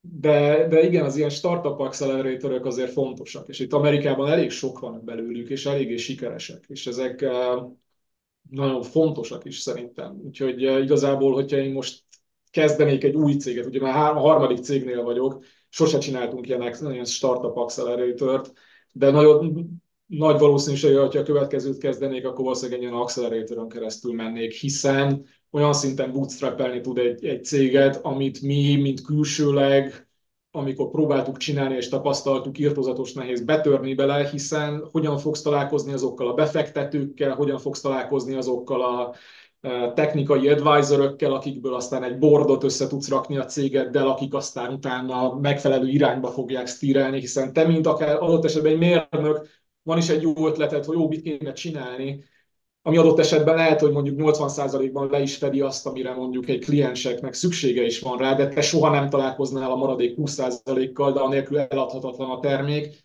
Egy accelerator valószínűleg ezt tudja adresszelni, hogy te tényleg megtaláld azt az átfedést, ami a te ötleted és a kliensek között van, hogy na, akkor mi az a termék, amit ebből le lehet gyártani. Mert uh, sok esetben tényleg az, hogy a mérnök ugye elképzeli, hogy mi, a, uh, mi van a felhasználó fejébe, és akkor azt úgy kell megcsinálni, és az nagyon sok esetben nem stimmel. Tehát, hogy azért ezeket össze, össze közelebb kell hozni. Úgyhogy, úgyhogy valószínűleg, hogyha új, új, új vállalkozást kezdenék, akkor egy ilyen accelerator hát csinálnám, mert már tényleg a harmadik vállalkozás után tisztán, már tényleg látom, hogy fú, nagyon sok mindent, amit mi kínszenvedéssel csináltunk, azt igazából át lehetett volna hidalni, hogyha tényleg máshogy, máshogy csináltuk volna.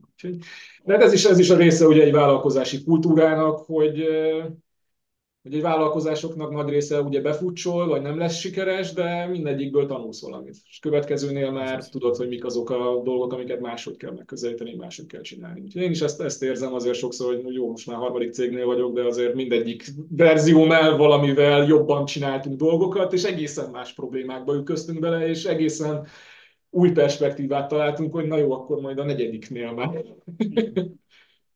Igen, a vállalkozósnak ugye bár az a lényege, hogy ne add fel.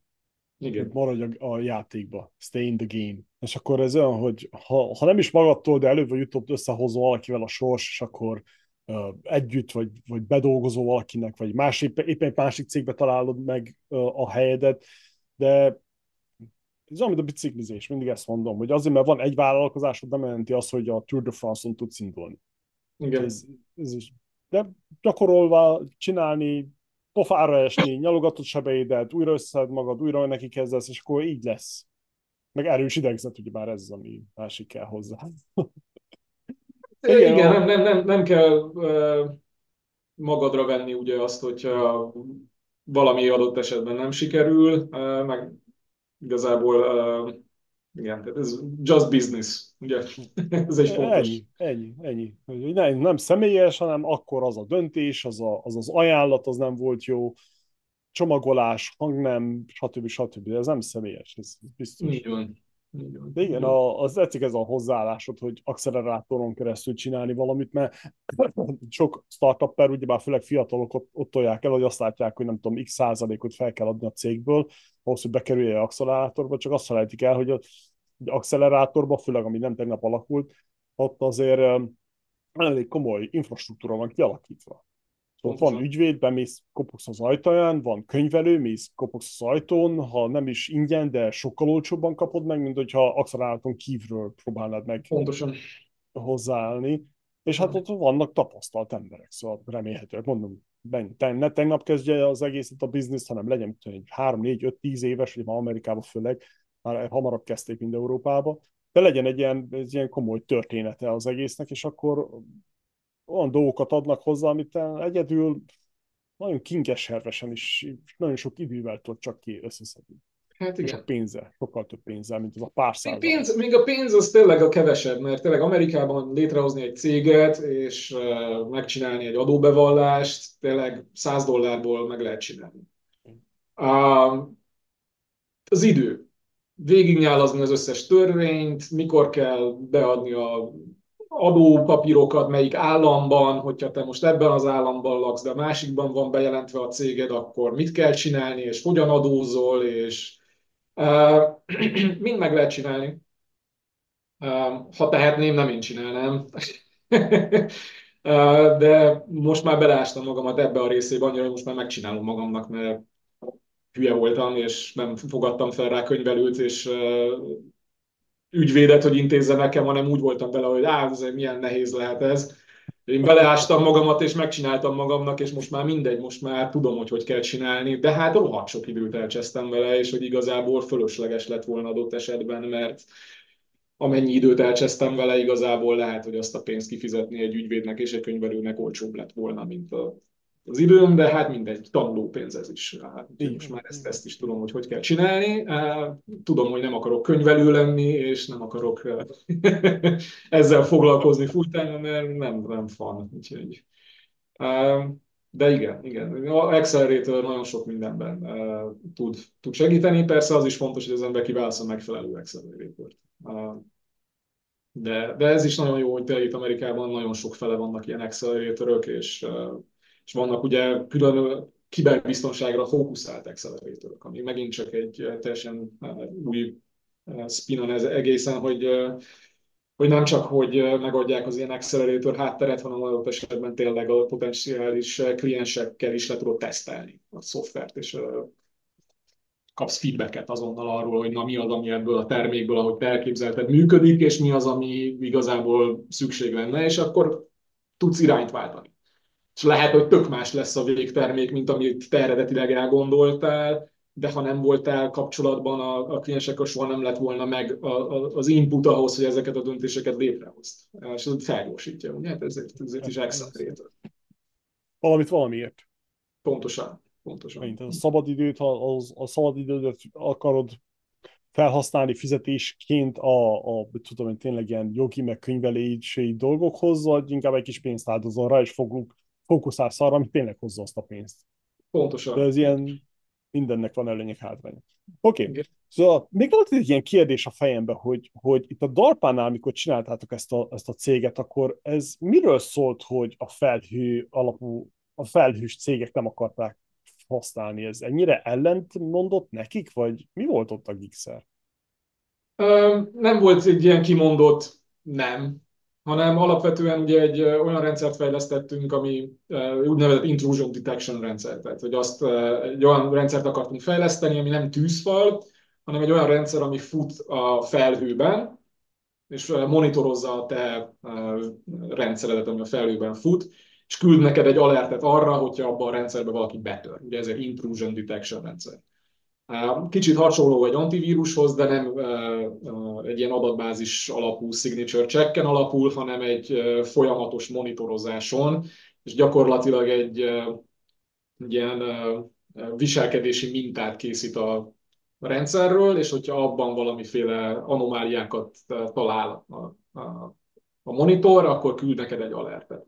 És ez egy felhőrendszerre volt kifejlesztve, Ugye az Amazonnak például a felhőrendszer az a Zen Hypervisor and Food ma még, egy jelentős része, ennek át éppen KVM-re. De én például ebbe a Zen Hypervisorbe teljesen belástam magamat, és ma én vagyok az egyik maintainerje ennek a Zen Hypervisornek, ami ma a felhőnek egy jelentős részét futtatja és mi beleépítettük ugye ebbe a, a magba azokat a technológiai megoldásokat, amivel ezt az intrusion detection rendszert futtatni lehetett volna a fel. És hát ugye az Amazon is ezen fut, ez volt a terv, hogy na, bele van építve a rendszer, ezen fut az Amazon is, akkor csak annyit kell elérnünk, hogy az Amazonon keresztül mi ezt árusíthassuk majd a potenciális customeröknek, akik fent vannak a felhőn.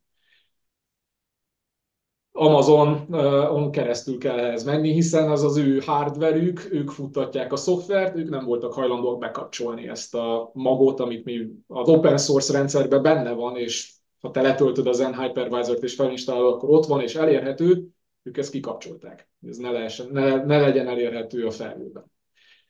Ők építettek egy más technológiát, ami hasonló dolgot old meg, de ők azt árulják a customer. És ez ugye egy ilyen value add az Amazonon, az, amit te megveszed az alap subscription de vehetsz egy ilyen monitor extra szolgáltatást az Amazontól, és akkor az integrálva van az Amazonnak a minden rendszerébe, dashboardjába, és akkor te tőlük kapod ezt az alertet. Persze, hogy nem akarják bekapcsolni ezt a e, extra rendszert, hogy legyen kompetíció e, más cégektől, főleg ilyen pici cégektől, mint mi, hát mi, miért mi motivációja lenne ennek az Amazonnak, és akkor ez ott, az ott elhalt ez, a, ez az alap. Ugye, hogy ők egy ilyen monopól helyzetben vannak, ők döntik el, hogy a szoftvernek melyik része van bekapcsolva, ami az ő hardware fut, ők úgy döntöttek, hogy ők ezt az open source rendszert ezt nem kapcsolják be, ők megépítették a sajátjukat. Oh, értem, értem most már.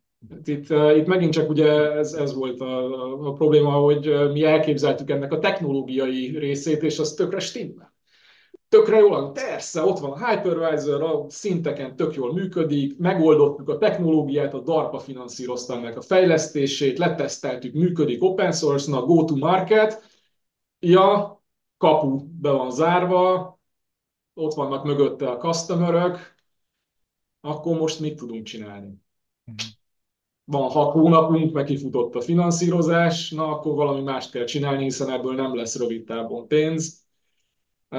Valami más, más kell csinálni, próbálkoztunk másokkal, nem sikerült, de hát kifutottunk a pénzből, és akkor mindenki szétszélett más irányokba. Csináltunk, akkor volt meg egy-két kontrakt, amit elnyertünk másik cégektől, ilyen, ilyen kisebb-nagyobb kutatásokra, de az már nem volt elég ahhoz, hogy ez a termékfejlesztés vissza, visszatérjen és hát akkor az ott, az ott elbukott, és akkor mindenki ment mindenfele, de hát ez van.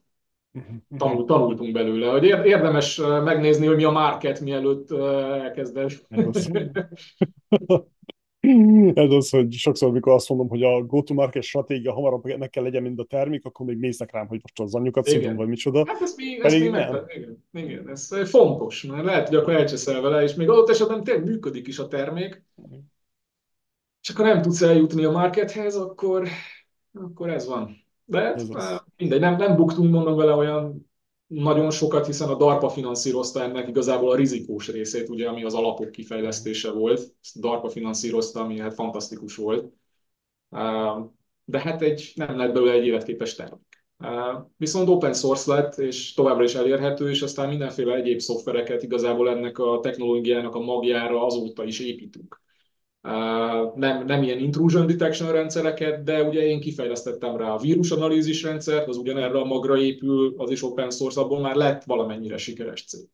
Utána most az Intelnél itt is a, ugyanerre a magra fejlesztettem ki egy másik fajta kiberbiztonsági rendszert, amit mi a cégen belül használunk, és az is működik. Tehát, hogy igazából ennek a magja nem veszett el, hiszen mi open source és részévé vált ennek az Zen Hypervisornek, és ezért nagyon sok mindenki használja ma is aktívan. Tehát, hogy igazából sikeres lett, még adott esetben a piacon is, csak nem úgy, és nem abban a formában, mint ahogy azt mi akkor és ott úgy elképzeltük. Úgyhogy megint csak ez az, hogy mérnökök elképzelik, hogy mi a jó megoldás, és mi, mit kéne csinálni, és aztán a realitás és a piac az egészen más formában formázás. Ez, ugye ez idő kell, mi adott esetben egy startupnál ugye ez egy fontos dolog, hogy nem feltétlenül van sok ideje egy startupnak, hiszen kifut a pénzből. Igen.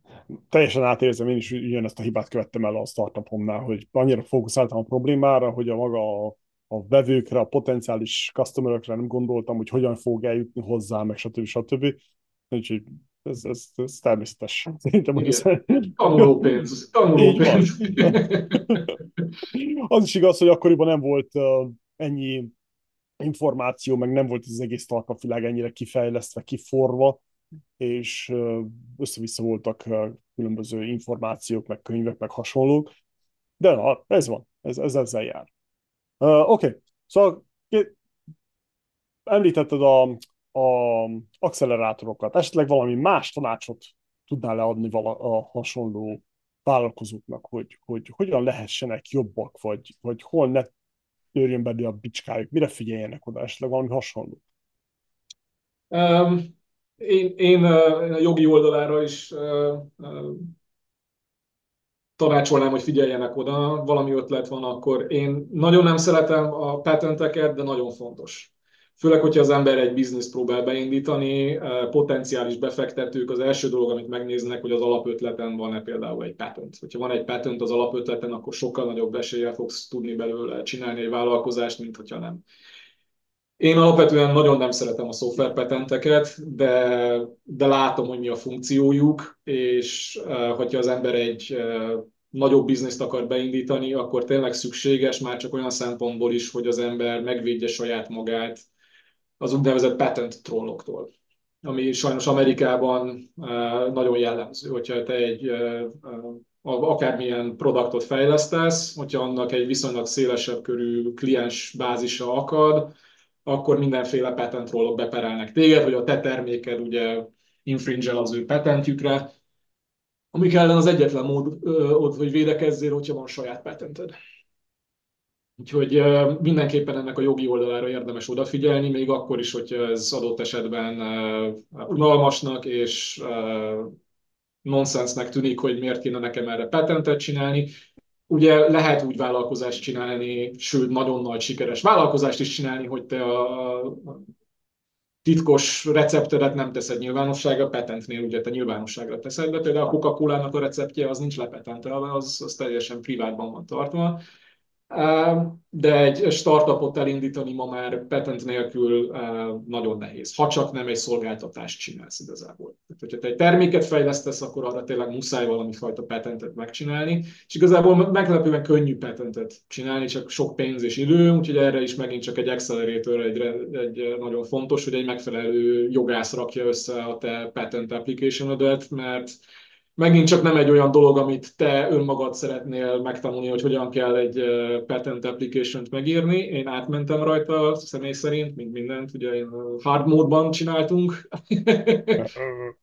Mi megcsináljuk magunk, nem kell ide jogász. How hard can it be? Nem, nem, nem akarod csinálni. Nem, nem éri meg. Érdemesebb kifizetni azt a egy-két ezer dollárt adott esetben egy ennek a beadására, mint annak a heteknek és hónapoknak a szívózása, ami megy. Úgyhogy ennek az oldalára érdemes figyelni, mert nagyon könnyű belecsúszni egy, egy ilyen szituációba Amerikában, hogy van már végre egy sikeres vállalkozásod, és vannak klienseid is, és akkor a profitodat lenyúlja egy ilyen patent troll valami, valami hülyeséggel, és nem tudsz védekezni, mert nem, nem védetted le a saját ter, termékedet. Úgyhogy ez, ez, egy, ez is egy fontos dolog, amit érdemes észben tartani. Ah, érdekes. Um, nagyon említed, nagyon, nagyon kerülgetjük ezt az accelerátos témát, de attól függetlenül például mi a, mi a hozzáállásod a coachokhoz, vagy mentorokhoz? Kell, nem kell, mikor kéne? Um, ugye én, én nem mentem át ilyen coachokon, soha. Én egyetemen vettem fel pár kurzust, business schoolban, ilyen entrepreneurship kurzust. Azokat megfelel, akkor, amikor megcsináltam őket, akkor eléggé gagyinak és nonsensnek találtam őket de igazából nagyon fontosak voltak, és nagyon jó dolgokat tanítottak nekünk, még akkor még ilyen absztraktnak tűntek a dolgok, de igazából tényleg amik, amik ilyen alapüzenetek, meg alapszituációk, amikre próbált felkészíteni minket a, a kurzus igazából, tényleg, tényleg fontosak. Úgyhogy nem tudom, hogy így, így kócsokat, igazából nem tudom, hogy mit csinálnak a kócsok. Mondom, és soha nem, dolgoztam kócsal, de mindenképpen érdemes ránézni arra, hogy egy ilyen vállalkozási kultúra, meg vállalkozási procedúra hogyan működik. Én mondom, én az egyetemen csináltam ilyen entrepreneurship kurzusokat, és tényleg jók, tényleg fontosak. Ugyanúgy, mint minden más területtel, fontos, hogy az ember elolvassa a szakirodalmat, utána olvasson, hogy ez igazából tényleg mivel, mivel, is áll, és ennek talán legsokszor tényleg az a módszere, hogy vagy egy kurzust, vagy hát lehet, hogy egy kócsal megfelelő kócsot találsz, aki megtanítja neked tényleg ezeknek az alapjait. Fontos, mert gyorsabban eljutsz arra a pontra, hogy alkalmazni tudjad ezeket az elméleti dolgokat, amikre önmagadban nehezen vagy, vagy sok idő alatt, és sok tanulópénz által jutnál csak el, mint a mellékelt ábra mutatja. De nem feltétlenül hülyeség, meg kell ugye válogatni, hogy melyik az a coach, aki ebből csak a saját zsebébe akarja a pénzt lenyomni, és melyik az a, melyik az a kurzus és vagy coach, aki, aki tényleg megéri. Ma már azért az információk eléggé szabadon hozzáférhetőek, szóval nagyon sok ilyen entrepreneurship információ hozzáférhető, akár online kurzusok formájában is. Mindenképpen ajánlom, hogy az ember nézem végig ilyen, ilyen entrepreneurship oktató kurzusokat, mielőtt belecsapna, már csak azért is, hogy valamennyire tudja, hogy mire számítson adott esetben, amikor ezt elkezdi, és ne teljesen érje váratlanul, hogy milyen fordulatok jöhetnek, és hogy mire számítsál. Igen. Igen, nem, nem kell szégyelni segítséget kérni. Azt hiszem talán ez az alapizé. Macsóságot hagyd meg arra, amire ezt tényleg értesz, és amit nem, azt pedig igen, és ezt ugye előre nem tudod, hogy mi az, ami ez, ez értesz. Abszolút ugye saját bőrömön tapasztaltam, hogy amikor mi ebbe belecsaptunk 20 akárhány évesen, akkor úgy voltunk, hogy mi mindent megcsinálunk, hiszen mi zsenik vagyunk, mindent megcsinálunk magunknak. Fölösleges. Egyrészt tényleg nem fog az ember mindent élvezni, meg és nem fogsz mindenhez érteni, adott esetben nem is fogod tudni jól megcsinálni, és, és lassabb is lesz. Tehát igazából tényleg fontos az, hogy az ember megtanulja, hogy mi az a része akárminek, amit delegálni lehet. Sok esetben tényleg ennek a felismerése, hogy ez dele, delegálni kell a problémákat. Meg, megoldani azt, hogy mi az a probléma, ami delegálható, és mi az, ami ez tényleg szükséges az, hogy te kézben tartsad, és te magad csináljad. Ez az. Merre tart a világ? Nagyon érdekes kérdés, hát elég absztrakt, ugye megint csak szubjektív. hát ugye nagyon sok izgalmas dolgok történnek szakmán belül is, ugye, mint mondtam, ugye erre szeretek fókuszálni, nem, nem vagyok se közgazdás, se politikus, se se jós, de alapvetően én, én azt látom, hogy szakmai témákban jó irányba haladnak a dolgok. Egyre inkább komolyabb véve kiberbiztonság, egyre inkább fontos az, hogy nem snake oil legyen az ember, és megbízható források és megfelelő adatokkal alátámasztott termékek legyenek eladva, akadémiában is a kiberbiztonsági konferenciákon, amikor én elkezdtem, alapvetően tényleg az, hogy emberek publikáltak mindenféle paperöket, semmiféle adatot nem tettek hozzáférhetőre, forráskódot nem tettek hozzáférhetővé, ez mind megváltozott. Egyre inkább tényleg fontos az, hogy az emberek mindent átláthatóvá tegyenek. Tehát sokkal kevésbé megy a bullshit, és sokkal inkább megy tényleg az, hogy átláthatóvá tegyük a kiberbiztonság alapjait. Én az, az én szakmámban azt látom, hogy jó irányba haladnak a dolgok, Viszont emiatt ugye változik is az egész piac. Változik, ugye, mint ahogy beszéltünk is róla, hogy hogyan zajlanak a támadások. egyre inkább helyeződik át a technikai oldalról a pszichológiai oldalra, és egyre inkább a számítógépet támadják az emberek, mint az embert a számítógép mögött, ami hát kérdés, hogy ez jó-e vagy nem jó. A technikai részéből én úgy látom, hogy a technikai oldal az jó irány. Mi erre mennyire készítjük fel a felhasználókat, hogy ha ez megvan oldva, akkor ők mire számítsanak, abban nagyon nem jó irányba haladnak a dolgok, hiszen az emberek egyáltalán nincsenek képben arról, hogy ha tényleg zero trustra átállunk, akkor ők lesznek támadva, és akkor erre hogyan készítsük fel, ez nagyon rosszul van kommunikálva ma már. De a technológiai oldal az, az jó irányba halad. AI ugye nagyon fontos része ennek, az is baromi izgalmas, annak az alkalmazása kiberbiztonságra egy, egy nagyon izgalmas témakör, és abszolút az is át fogja alakítani a, a, az egész piacot ebben az, a, a kiberbiztonságban, és nagyon izgalmas. Pontosan hova fog haladni?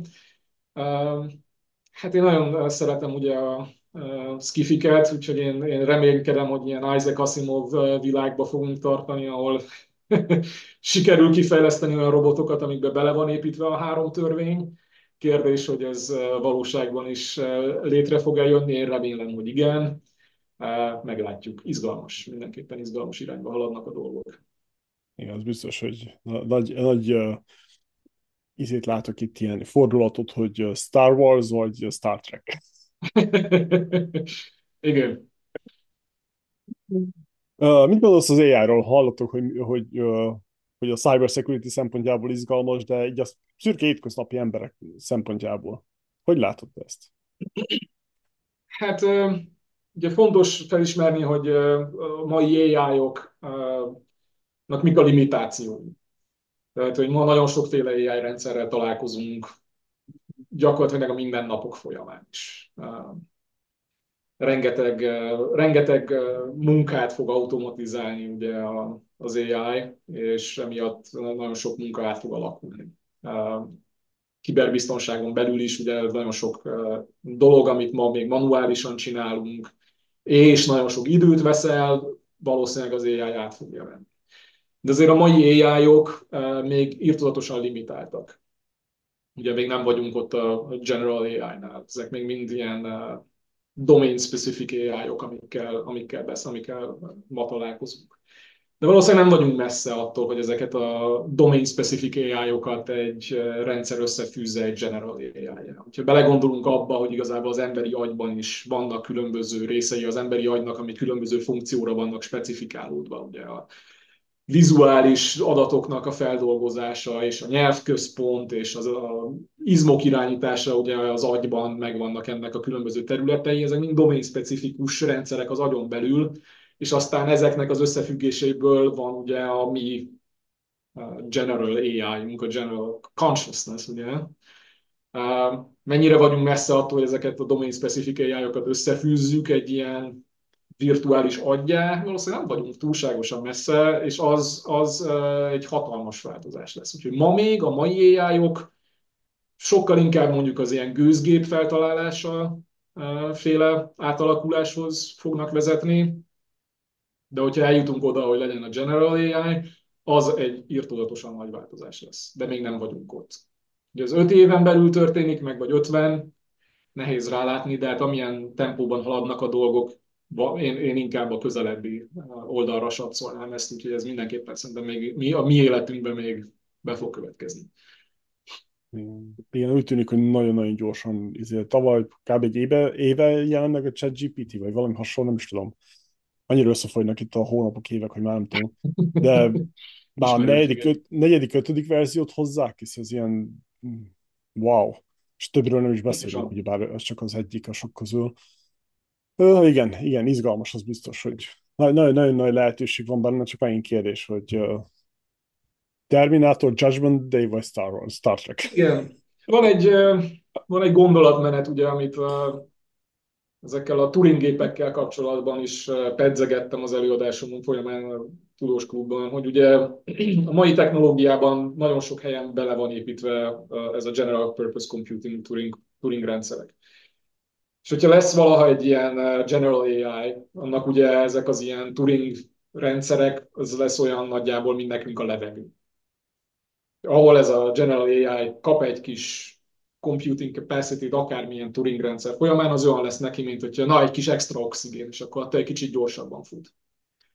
De mai infrastruktúrában olyan szinten mindenhol jelen vannak ezek a Turing-gépek, és mint beszéltünk róla, váratlan helyeken fordulnak elő, és adott esetben emberek számára felismerhetetlen formában jelennek meg ezek a Turing-gépek.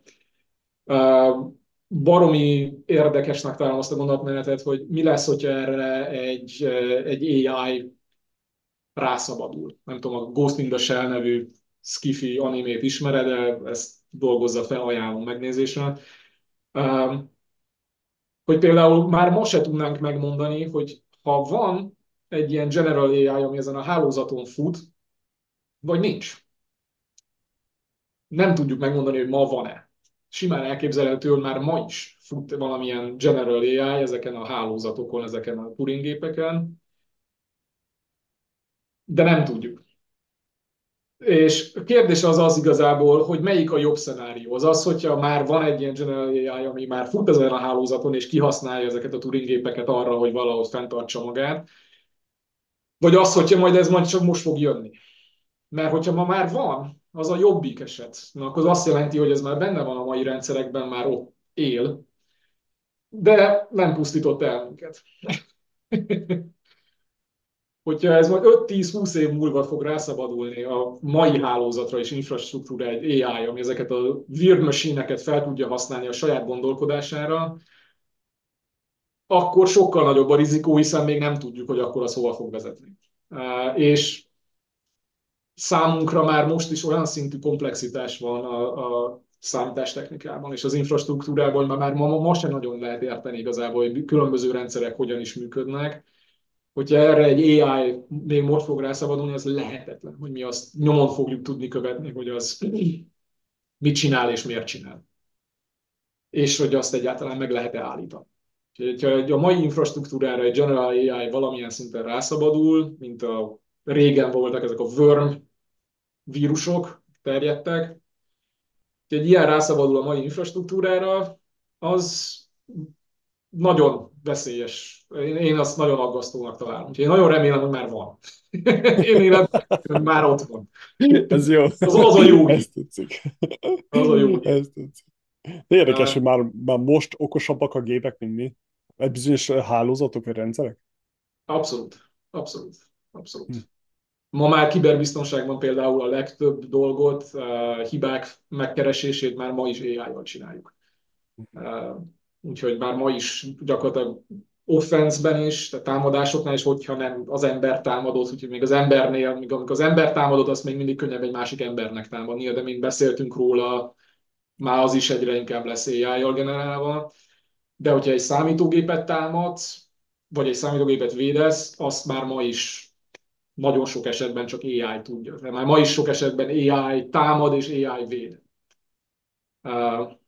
És ez egyre inkább így lesz. És ez egy átlagembernek, vagy hát még egy szakembernek is már ma is átláthatatlan. Uh, és ez egyre inkább így lesz. Érdekes.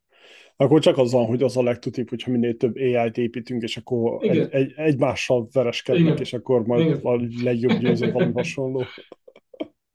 Igen, vagy, vagy pedig keresni valamiféle módot, hogy az emberek hibriddé változzanak az AI-jal hogy ne legyen egy ilyen ketté választott rendszer, ahol, ahol az ember, vannak az emberek és vannak az ai -ok. Nagy eséllyel simán lehet, hogy olyanok leszünk, mint a, a hangyák és a gombák.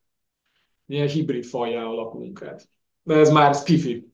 És már nem is a szakterületen igazából, úgyhogy itt már csak... Jó, de attól függetlenül Érdekes, mert, mert, mert az első a, a műsorban, aki ennyire, vagy második talán, akik ennyire, aki ennyire benne van az, az AI-ban, meg cybersecurity-ben, és azért most már így, hogy beszélünk róla, most már kezdem megérteni, miért van az, hogy Musk az ember agyába akarja beültetni a chipet, hogy okosabbak legyünk, és akkor itt tudjuk felvenni a versenyt a rossz AI-a szembe. Szóval így ez egy elképzelhető, igen, ez egy elképzelhető irányvonal. Hát ahogy a Musk csinálja, ugye ennek a kísérleti oldalát az írtozatosan etikailag megkérdőjelezhető. de, de hát ugye van, vannak ismerőseink ugye még itt Bostonban is, aki pont ennek az agyi próboknak a kutatásával foglalkozik, esetleg őt is meghívhatod a programba. Hát ha beszél magyarul mindenképpen. Domi ugye ő erről, erről beszélt, és ugye ennek is mik, mik az etikai oldalai, hogyha te így a saját agyadat kapcsolod össze egy ilyen AI rendszerrel, hol húzod meg a privacy vonalakat, eh, hogyan tart, melyik tartja kontroll alatt a másikat, stb. Szóval nagyon, nagyon izgalmas témakör ez is, nem az én szakterületem, úgyhogy abszolút csak eh, amatőr módon eh, tudok róla beszélni, mondom be, szerintem érdemes ezt, ezt a témát is feszegetni. Ajánlom, hogy hívnak a Domit esetleg ennek a témának a kapcsán. Ő abszolút ebben van az agyi kutatásnak és ezeknek a próboknak a beültetésével foglalkozik valószínűleg ez is egy része lesz a jövőnek, és hát érdekes lesz, hogyha ez, ez bekövetkezik, akkor vajon tényleg egy ilyen hibrid fajjá alakulunk-e ki az AI-jal együtt. Már ma is igazából nagyon nagy eséllyel tekintetünk rá úgy is, hogy már ma is ott vagyunk, hiszen ha bárkit látsz az utcán sétálni, hogyha egy, ez egy piros lámpához ér bár, mindenki egyből előkapja a telefonját, és azt bámulja már ma is annyira durván interfészelünk ezekkel a technológiákkal, és annyira a részei a rutinunknak, és a gondolkodásunknak, és mindennek, hogy ennek már csak a logikus következő lépése az, hogy ezeket az interfészeket gyorsabbá tenni. Hogy már ne a telefont kelljen az ujjunkkal nyomogatni, hanem a neuronok az agyunkban adják a jelet egyből a, a cuccnak. Úgyhogy logikus, amit csinálnak ott. Igen, az biztos, hogy ez ilyen wearable amiket hordasz magadon, hogy nem tudom, olyanokat hallottam már, hogy, hogy ilyen karköt, ilyen, ilyen um, egészségügy, egészség, nem tudom, hogy mondják ezt magyarul, ilyen uh, karkötőszerűség, ami nem óra, de ugyanúgy érzékeli, és csak azért van, hogy, hogy tenisznél hogyan tudsz jobban ütni. Szóval ilyen, ilyen extrémekbe megyünk át, meg hát most a Ray-ben összeállt a metával is, hogy kihozzák a szemüveget, amit hajdanában Google-ék hoztak ki, nem tudom, jó pár évvel ezelőtt. Igen. Apple, Apple-nek is jön ki a igen. virtuális augmented reality headsetje, igen. És hát ezeknél is még ugye megvan az, hogy tökre látod a funkcióját, és azért hogy jól néz ki, csak hát olyan klanki az egész, hogy egy ilyen cuccot rá kell rakni a fejedre, hát mennyivel jobb lenne, hogyha igen, kisebb lenne, egyszerű. Kérdés persze, hogy akarsz az agyadba dugni elektródákat. Én valószínűleg kihagyom, már csak azért is, mert eléggé régóta dolgozom technológiában, abban, hogy első generációs bármit soha nem, hogy nem raknám be az agyamba, de még csak ezért meg, meg se venném, szóval. Hát ez az úgy látom, mint az első generációs kocsi, hogy kihozzák azt az e- első új modellt, az tele szeméttel, hibával, az problémával, majd a második, harmadik az lesz majd az igazi, és akkor azt már érdemes megvenni. Érdekes, érdekes. Igen, az biztos, az például el, sokkal könnyebben el tudnám képzelni, hogy betör a, a, a köztudatba, hogyha valamit mondjuk a, a homlokodra teszel, vagy, vagy a halántékodra, vagy valami hasonló, mi sok sci filmben látjuk, és akkor bármikor le tudod venni, és akkor ki el tudsz csatlakoztatni. Ezen valamit beültetni az agyadba, vagy, vagy a koponyádba, és akkor azt kivenni, ez, ez ilyen... Igen, hát mint láttuk a Matrixban, ugye. Igen. Uh. Nem annyira szimpi, kicsit. Nem. kicsit Főleg, hogy nem egy kis kapocs volt, hanem ilyen jó nagy jó, nagy Még ilyen vastag volt, még, még nem HD-ba is jól látszott. De tök jó hangja volt. Egyébként nagy, Matrixról beszélve egyébként pont most olvastam egy tök jó uh, dolgot, hogy az eredeti forgatókönyvben ugye nem arra használták a robotok az embereket, hogy, hogy elemek voltunk, ugye az, a végső filmben ez jött ki a sztori, hogy hát minket használtak akkumulátornak, egy kicsit ilyen nonsens. Az eredeti forgatókönyvben igazából az emberi agyat használták fel uh, processzornak. Úgyhogy ez volt az eredeti elképzelés a Matrixban, csak hogy ez túlságosan bonyolult volt a, a teszt közönségnek, és ezért átírták egy kicsit a forgatókönyvet ott, úgyhogy, de ugye az eredeti elképzelésben a Matrixban az emberi agy volt a számítógépeknek, a, vagy hát a robotoknak a computing centere. Igazából a data center volt az ember, ott nem az akkumulátorgyár, úgyhogy ez egy jó, jó spin, és igazából sokkal több minden érthetővé válik ilyen szempontból a Matrixban, hogy ja, hát akkor ezért tudják ők ott manipulálni a világot, hiszen a saját agyuk számolja ki. de nem. Sokkal jobb lett volna, ha megtartják az eredeti formátumot. igen, igen. Nekem is ez volt az első pár gondolat a fejemben, ami át, átfutott, hogy, hogy hát sokkal több értelme van. Elemek, ez hogy de annyira okos gépek, akkor mi nem tudtak egy egyszerű Igen. elemet legyártani, AI-jal, izé, AB tesztelik, szarásig és kész. Már ott is az ember volt a leggyengébb láncom, hogy a target audience nem értett, hogy mi. Ez nagyon jó. Ja. Érdekes, érdekes. Ja, ja. De hát úgy tűnik, hogy csak butulunk úgyis, úgyhogy... Uh, mi a terved a jövőre nézve? Hol látod magad, illetve a vállalkozásodat 5-10, akár 25 év múlva? Említettél, hogy, hogy talán upgrade-olnád a vállalkozásodat valamilyen szinten. Igen, igen. Hát valószínűleg hasonló módon mérnöki vonalon fogok maradni, de valószínűleg igen, szóval vagy a, vagy a cégen belül fogok följebb menni részlegvezetőnek, vagy pedig saját cég. Valószínűleg a saját céges, vagy hát az ilyen inkubátoron át való céges dolog az izgalmasabb. Uh, úgyhogy valószínűleg én abba az irányba fogok menni majd itt, hogyha kicsit uh, több szabad ideje lesz az embernek, ahogy a gyerekek cseperednek följebb.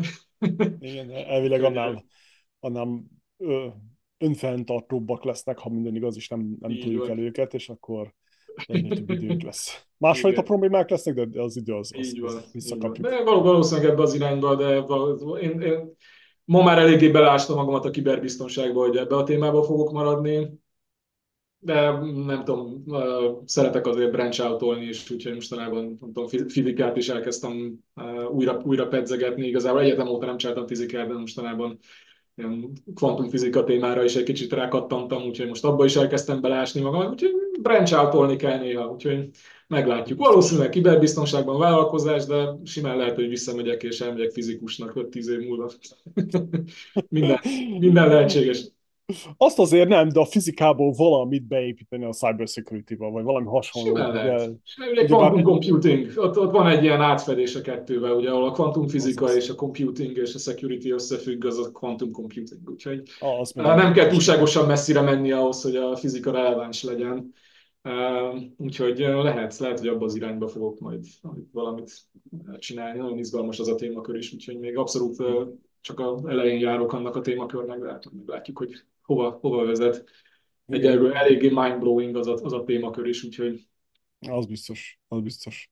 Épp a Boskolában találkoztam egy, egy, egy apukával, aki ezzel foglalkozik valami laborba, van itt Boston környékén, vagy hol, és az Amazon finanszírozó őket, vagy valami hasonló van, uh-huh. és hogy öt percet beszéltem vele, és kész az agyam teljesen kikapcsolt. Lerobbant, kisült, izé, olyan komplex, olyan izé, hogy wow. Igen, igen, igen. Nem egy, nem egy könnyen megérthető témakör, az biztos, úgyhogy uh, meglátjuk. Majd is kitérünk egy más adásba. ha tehetnéd, milyen világméretű problémát oldanál meg, és hogyan? Hát megint csak az a millió dolláros kérdés, hogy ha nagyon sok időnk és visszamehetnék 20 évvel ezelőtt, akkor valószínűleg nem a kiberbiztonságba mennék bele, hanem valószínűleg igazából én a legnagyobb problémának igazából ma a, a táplálékláncnak a sustainability-ét látom. Fentartatatlan az, hogy mindenki hamburgert legyen a világon, amikor vagyunk 8 milliárdan. Egyáltalán nincsen rá elég, elég resource a Földön, és még hogyha elmegyünk a Marsra, se lesz annyi Úgyhogy eh, én, én a legnagyobb problémának tényleg azt tartom, hogy fenntarthatatlan a, a, a növekedés. Eh, lehet, hogy nem is kell fenntartani. Most olvastam a hírt, hogy Kínában tíz év múlva eh, population collapse lesz, de hogy alapvetően egy olyan problémakörre feküdnék rá, ami a, az ilyen szintetikus kajáknak a, a gyártása organikus módon. Tehát, hogy úgy, úgy tehát ez szintetikus húsok, vertical farming, eh, fenntarthatóvá tenni tényleg az, agri, az agriculture-t, az állatokat és a növénytermesztést, és sokkal kevésbé legyünk kitéve az időjárásnak, és a, ugye global warming miatt a természeti katasztrófáknak, mint ma. Tudatos probléma lesz, hogyha tényleg egy kicsit a, az időjárás, eh, ha csak két-három, négy-öt évre eh, megborul a, a Földön, akkor irtózatos éhínségek tudnak kitörni, és olyan szinten tudják derékba törni a civilizációs fejlődést, ami tényleg egzisztenciális probléma az emberiség számára, és abszolút számon kell azt tartani, hogy bármikor visszacsúszhat az emberi civilizáció egy sötét, sötét középkorba. Nem sok választ el minket egy ilyen szituációtól, de ugye bele vagyunk ringatva egy kicsit ennek a mindig minden folyamatosan javul illúziójába, és ennek az alapját én a táplálékláncot látom, és arra kéne valami megoldást találni, amire vannak jó kezdeményezések, én, én az, arra fókuszálnék. Tényleg vertical farming, és tényleg az ilyen húsoknak az olyan termesztése, ami nem, nem igényli azt, hogy te egy egész állatot kinövesszél csak azért, mert te egy hamburgert akarsz belőle megcsinálni. Úgyhogy ezek, ezeknek a problémáknak a megoldása szerintem nagyon fontos ma. Igen, az biztos. Igen, ez a Beyond Meat, ez, ez két vagy három évvel ezelőtt, mikor megjelent, akkor ez nagyon nagy izé volt. Nem ez jó. a ízvilágban nem. még messze áll az igazitól. nem is azzal, a, nem is azzal van a baj, hanem ugye ők növényi alapból rakják össze és a, a supply chain az egész Beyond Meat-nek írtózatosan sok dolgot processzálnak. És ennek a supply chain hm? Én ezt látom benne, hogy egy nagyon jó kezdet. Jó kezdet, valami de nem jó a termék. Igen. tényleg a terméknek tényleg egy uh, ilyen sejtekből növesztett, konkrétan tényleg uh, nem egy, nem egy imitáció kell, amit növényekből csinálunk, hiszen a növényeknek a termesztése se sustainable. Nincsen annyi felület a földön, ami fent tudná tartani az összes növénynek az olyan fajta növe, növesztését, amire ma szükség van, főleg, hogyha még ilyen természeti katasztrófákkal is számolni kell. Sokkal fontosabb lenne az, hogy tényleg uh, olyan kör, környezetben tudjunk termelni magunknak életet, amit le tudunk választani a időjárásról. Tényleg vertical forming és az ilyen uh, növesz, sejtekből növesztett húsok amik nincsenek kitéve az időjárásnak. Ez, ez, ez, ez erre van szükség. Nem biztos, hogy finom lesz, de cserébe, hogyha mindenhol hurrikán van, akkor is lehet burger tenni. Ez az, ez az hogy, hogyha nem is élsz vele száz évet, de túléled ezt a következő túléled pár ezt a korszakot, ami baromi fontos, baromi fontos, mert tényleg, hogyha megszakad a tápláléklánc, akár csak tényleg három-négy évre, amire volt példa, ugye Európában, középkorban ugye volt egy ilyen mini jégkorszak, ahol megszakadt egy kicsit a tápláléklánc, hát mit, milyen irtózatos társadalmi problémákhoz vezetett, és irtózatos betegségekhez, és, és hát évszázadokra lassította le a fejlődést. Bármikor tényleg beüthet egy ilyen ma is. Úgyhogy jó lenne, hogyha ezekre lenne egy backup terv, ami nem az, hogy akkor na most elmegyünk a Marsra. Igen, ugyanúgy kell a technológia. Ahol ugyanez a probléma lesz majd megint. Tehát, hogy...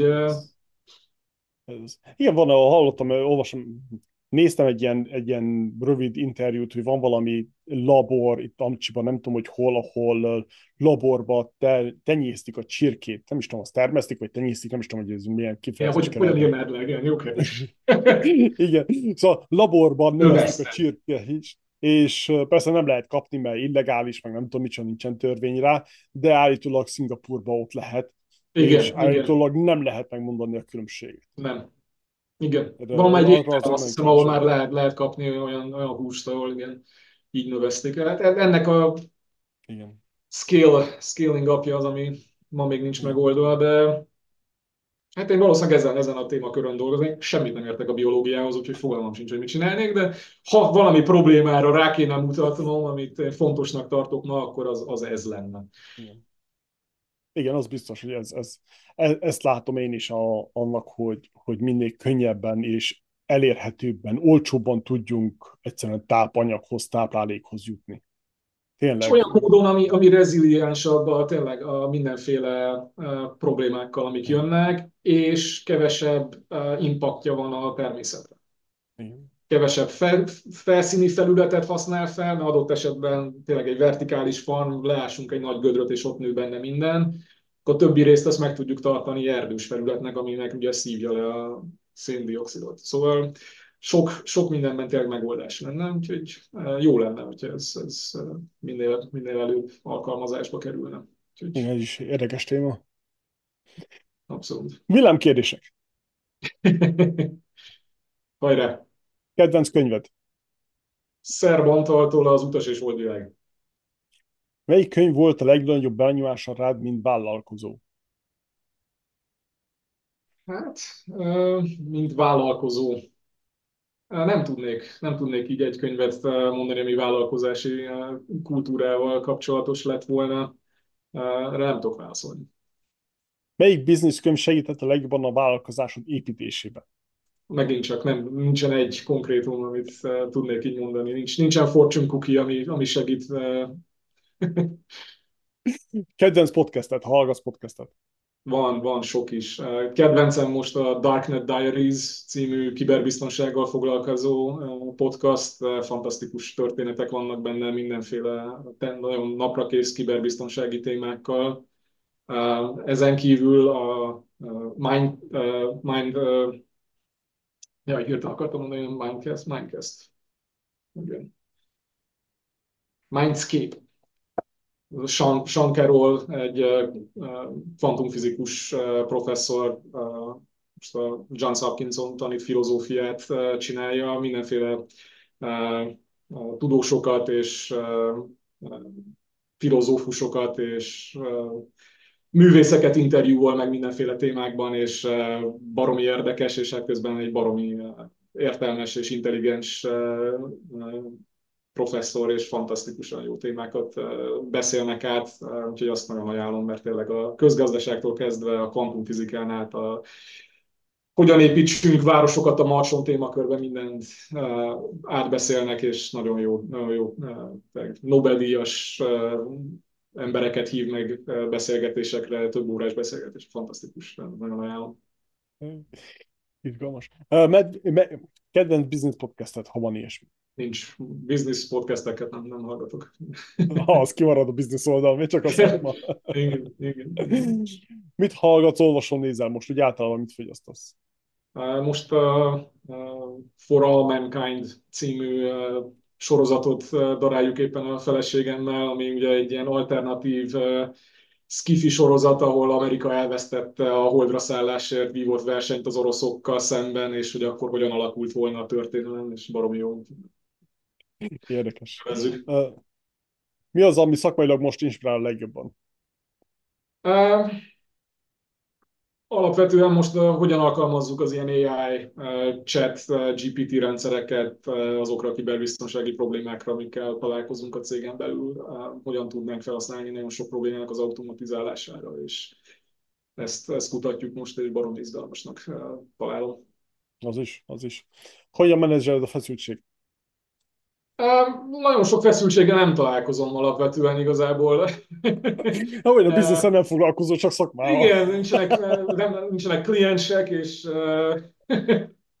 most, vagy hát vannak, vannak kliensek, de automatizálva van a rendszer, tehát hogy így ilyen szempontból minimál, minimalizálva van a, a normális stresszforrás. Szeretem a kutyámat sétáltatni, podcastokat hallgatni, gymbe járni. Ezek, ezek általában beválnak. Mi van a sebedben? Mit hordasz általában magadnál? A telefon, pénztárca, semmi extra. Uh, rendezett vagy rendetlen iroda? Abszolút rendezett. Uh, asztalomon nem tűrök meg semmi papírfecniket, meg minimális két monitor, laptop, billentyűzet, mindent minimálban tartok. Főleg azért, mert édesapám professzor volt, és mindig hegyekben álltak a asztalán a a papírok, és mindig nagyon idegesített, úgyhogy én így ennek a szöges ellentétje vagyok, hogy így az én asztalomon ne legyen semmi, úgyhogy én űr, űrhajót tartok fent, tudod, hogy minden, minden villog, de nincsen semmi üze, szétszórva. Mit tanított az öreg? Uh, szociológiát. És érdekes téma. Uh, mit jelent számodra a pénz? Pénz alapvetően én úgy tekintek rá, mint egy eszközre.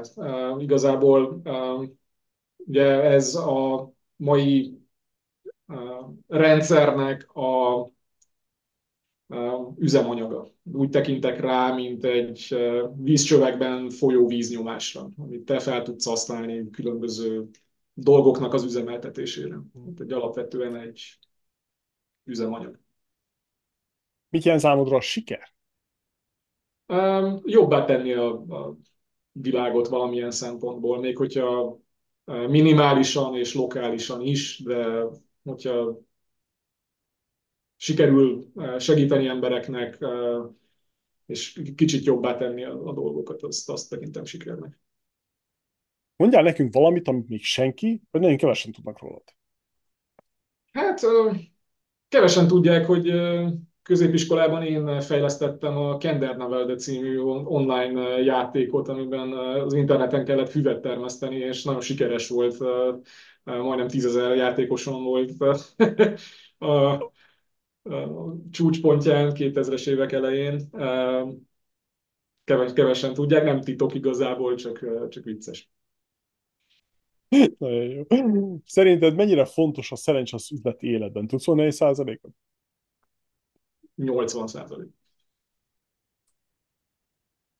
Oké. Okay. Mi az élet értelme? Hát, jó, jó kérdés, szubjektív eléggé. Kinek a, az én életem értelme, vagy úgy az élet értelme általánosságban? Mindenki definiálja magának, nincs, nincsen fortune cookie válasz. Oké. Okay. Örülök, hogy nem mondtad a 42-t. Az, ki, az nálam kiüti a biztosítékot. Jó, köszönjük szépen. Uh, mindjárt folytatjuk, még addig elköszönünk. Jó, rendben. A vállalkozásod fejlődéséhez és annak nemzetközi skálázásához minden tudást, mentorálást és kapcsolatot megtalálsz a Skálázás Egyetemén a Magyar Business platformján. A következő élő eseményeinket a főoldalunkon tudod követni, illetve a havi hírlevelünkbe, amire feliratkozhatsz a magyarbusiness.org-on. Ehhez a linket megtalálod a leíratban. Ha kérdésed van, keres minket bátran a honlapunkon, igyekszünk mi hamarabb válaszolni. Vendégeinknek szeretném megköszönni, hogy eljöttek a virtuális stúdiónkba, és engedték, hogy kifagassuk őket. Ezúttal is köszönet a lelkes csapatnak. Regina, Jami, Nasi, Bálint, Gyuri Laci. Hatékony nemzetközi skálázás mindenkinek, egy hét múlva találkozunk ugyanígy.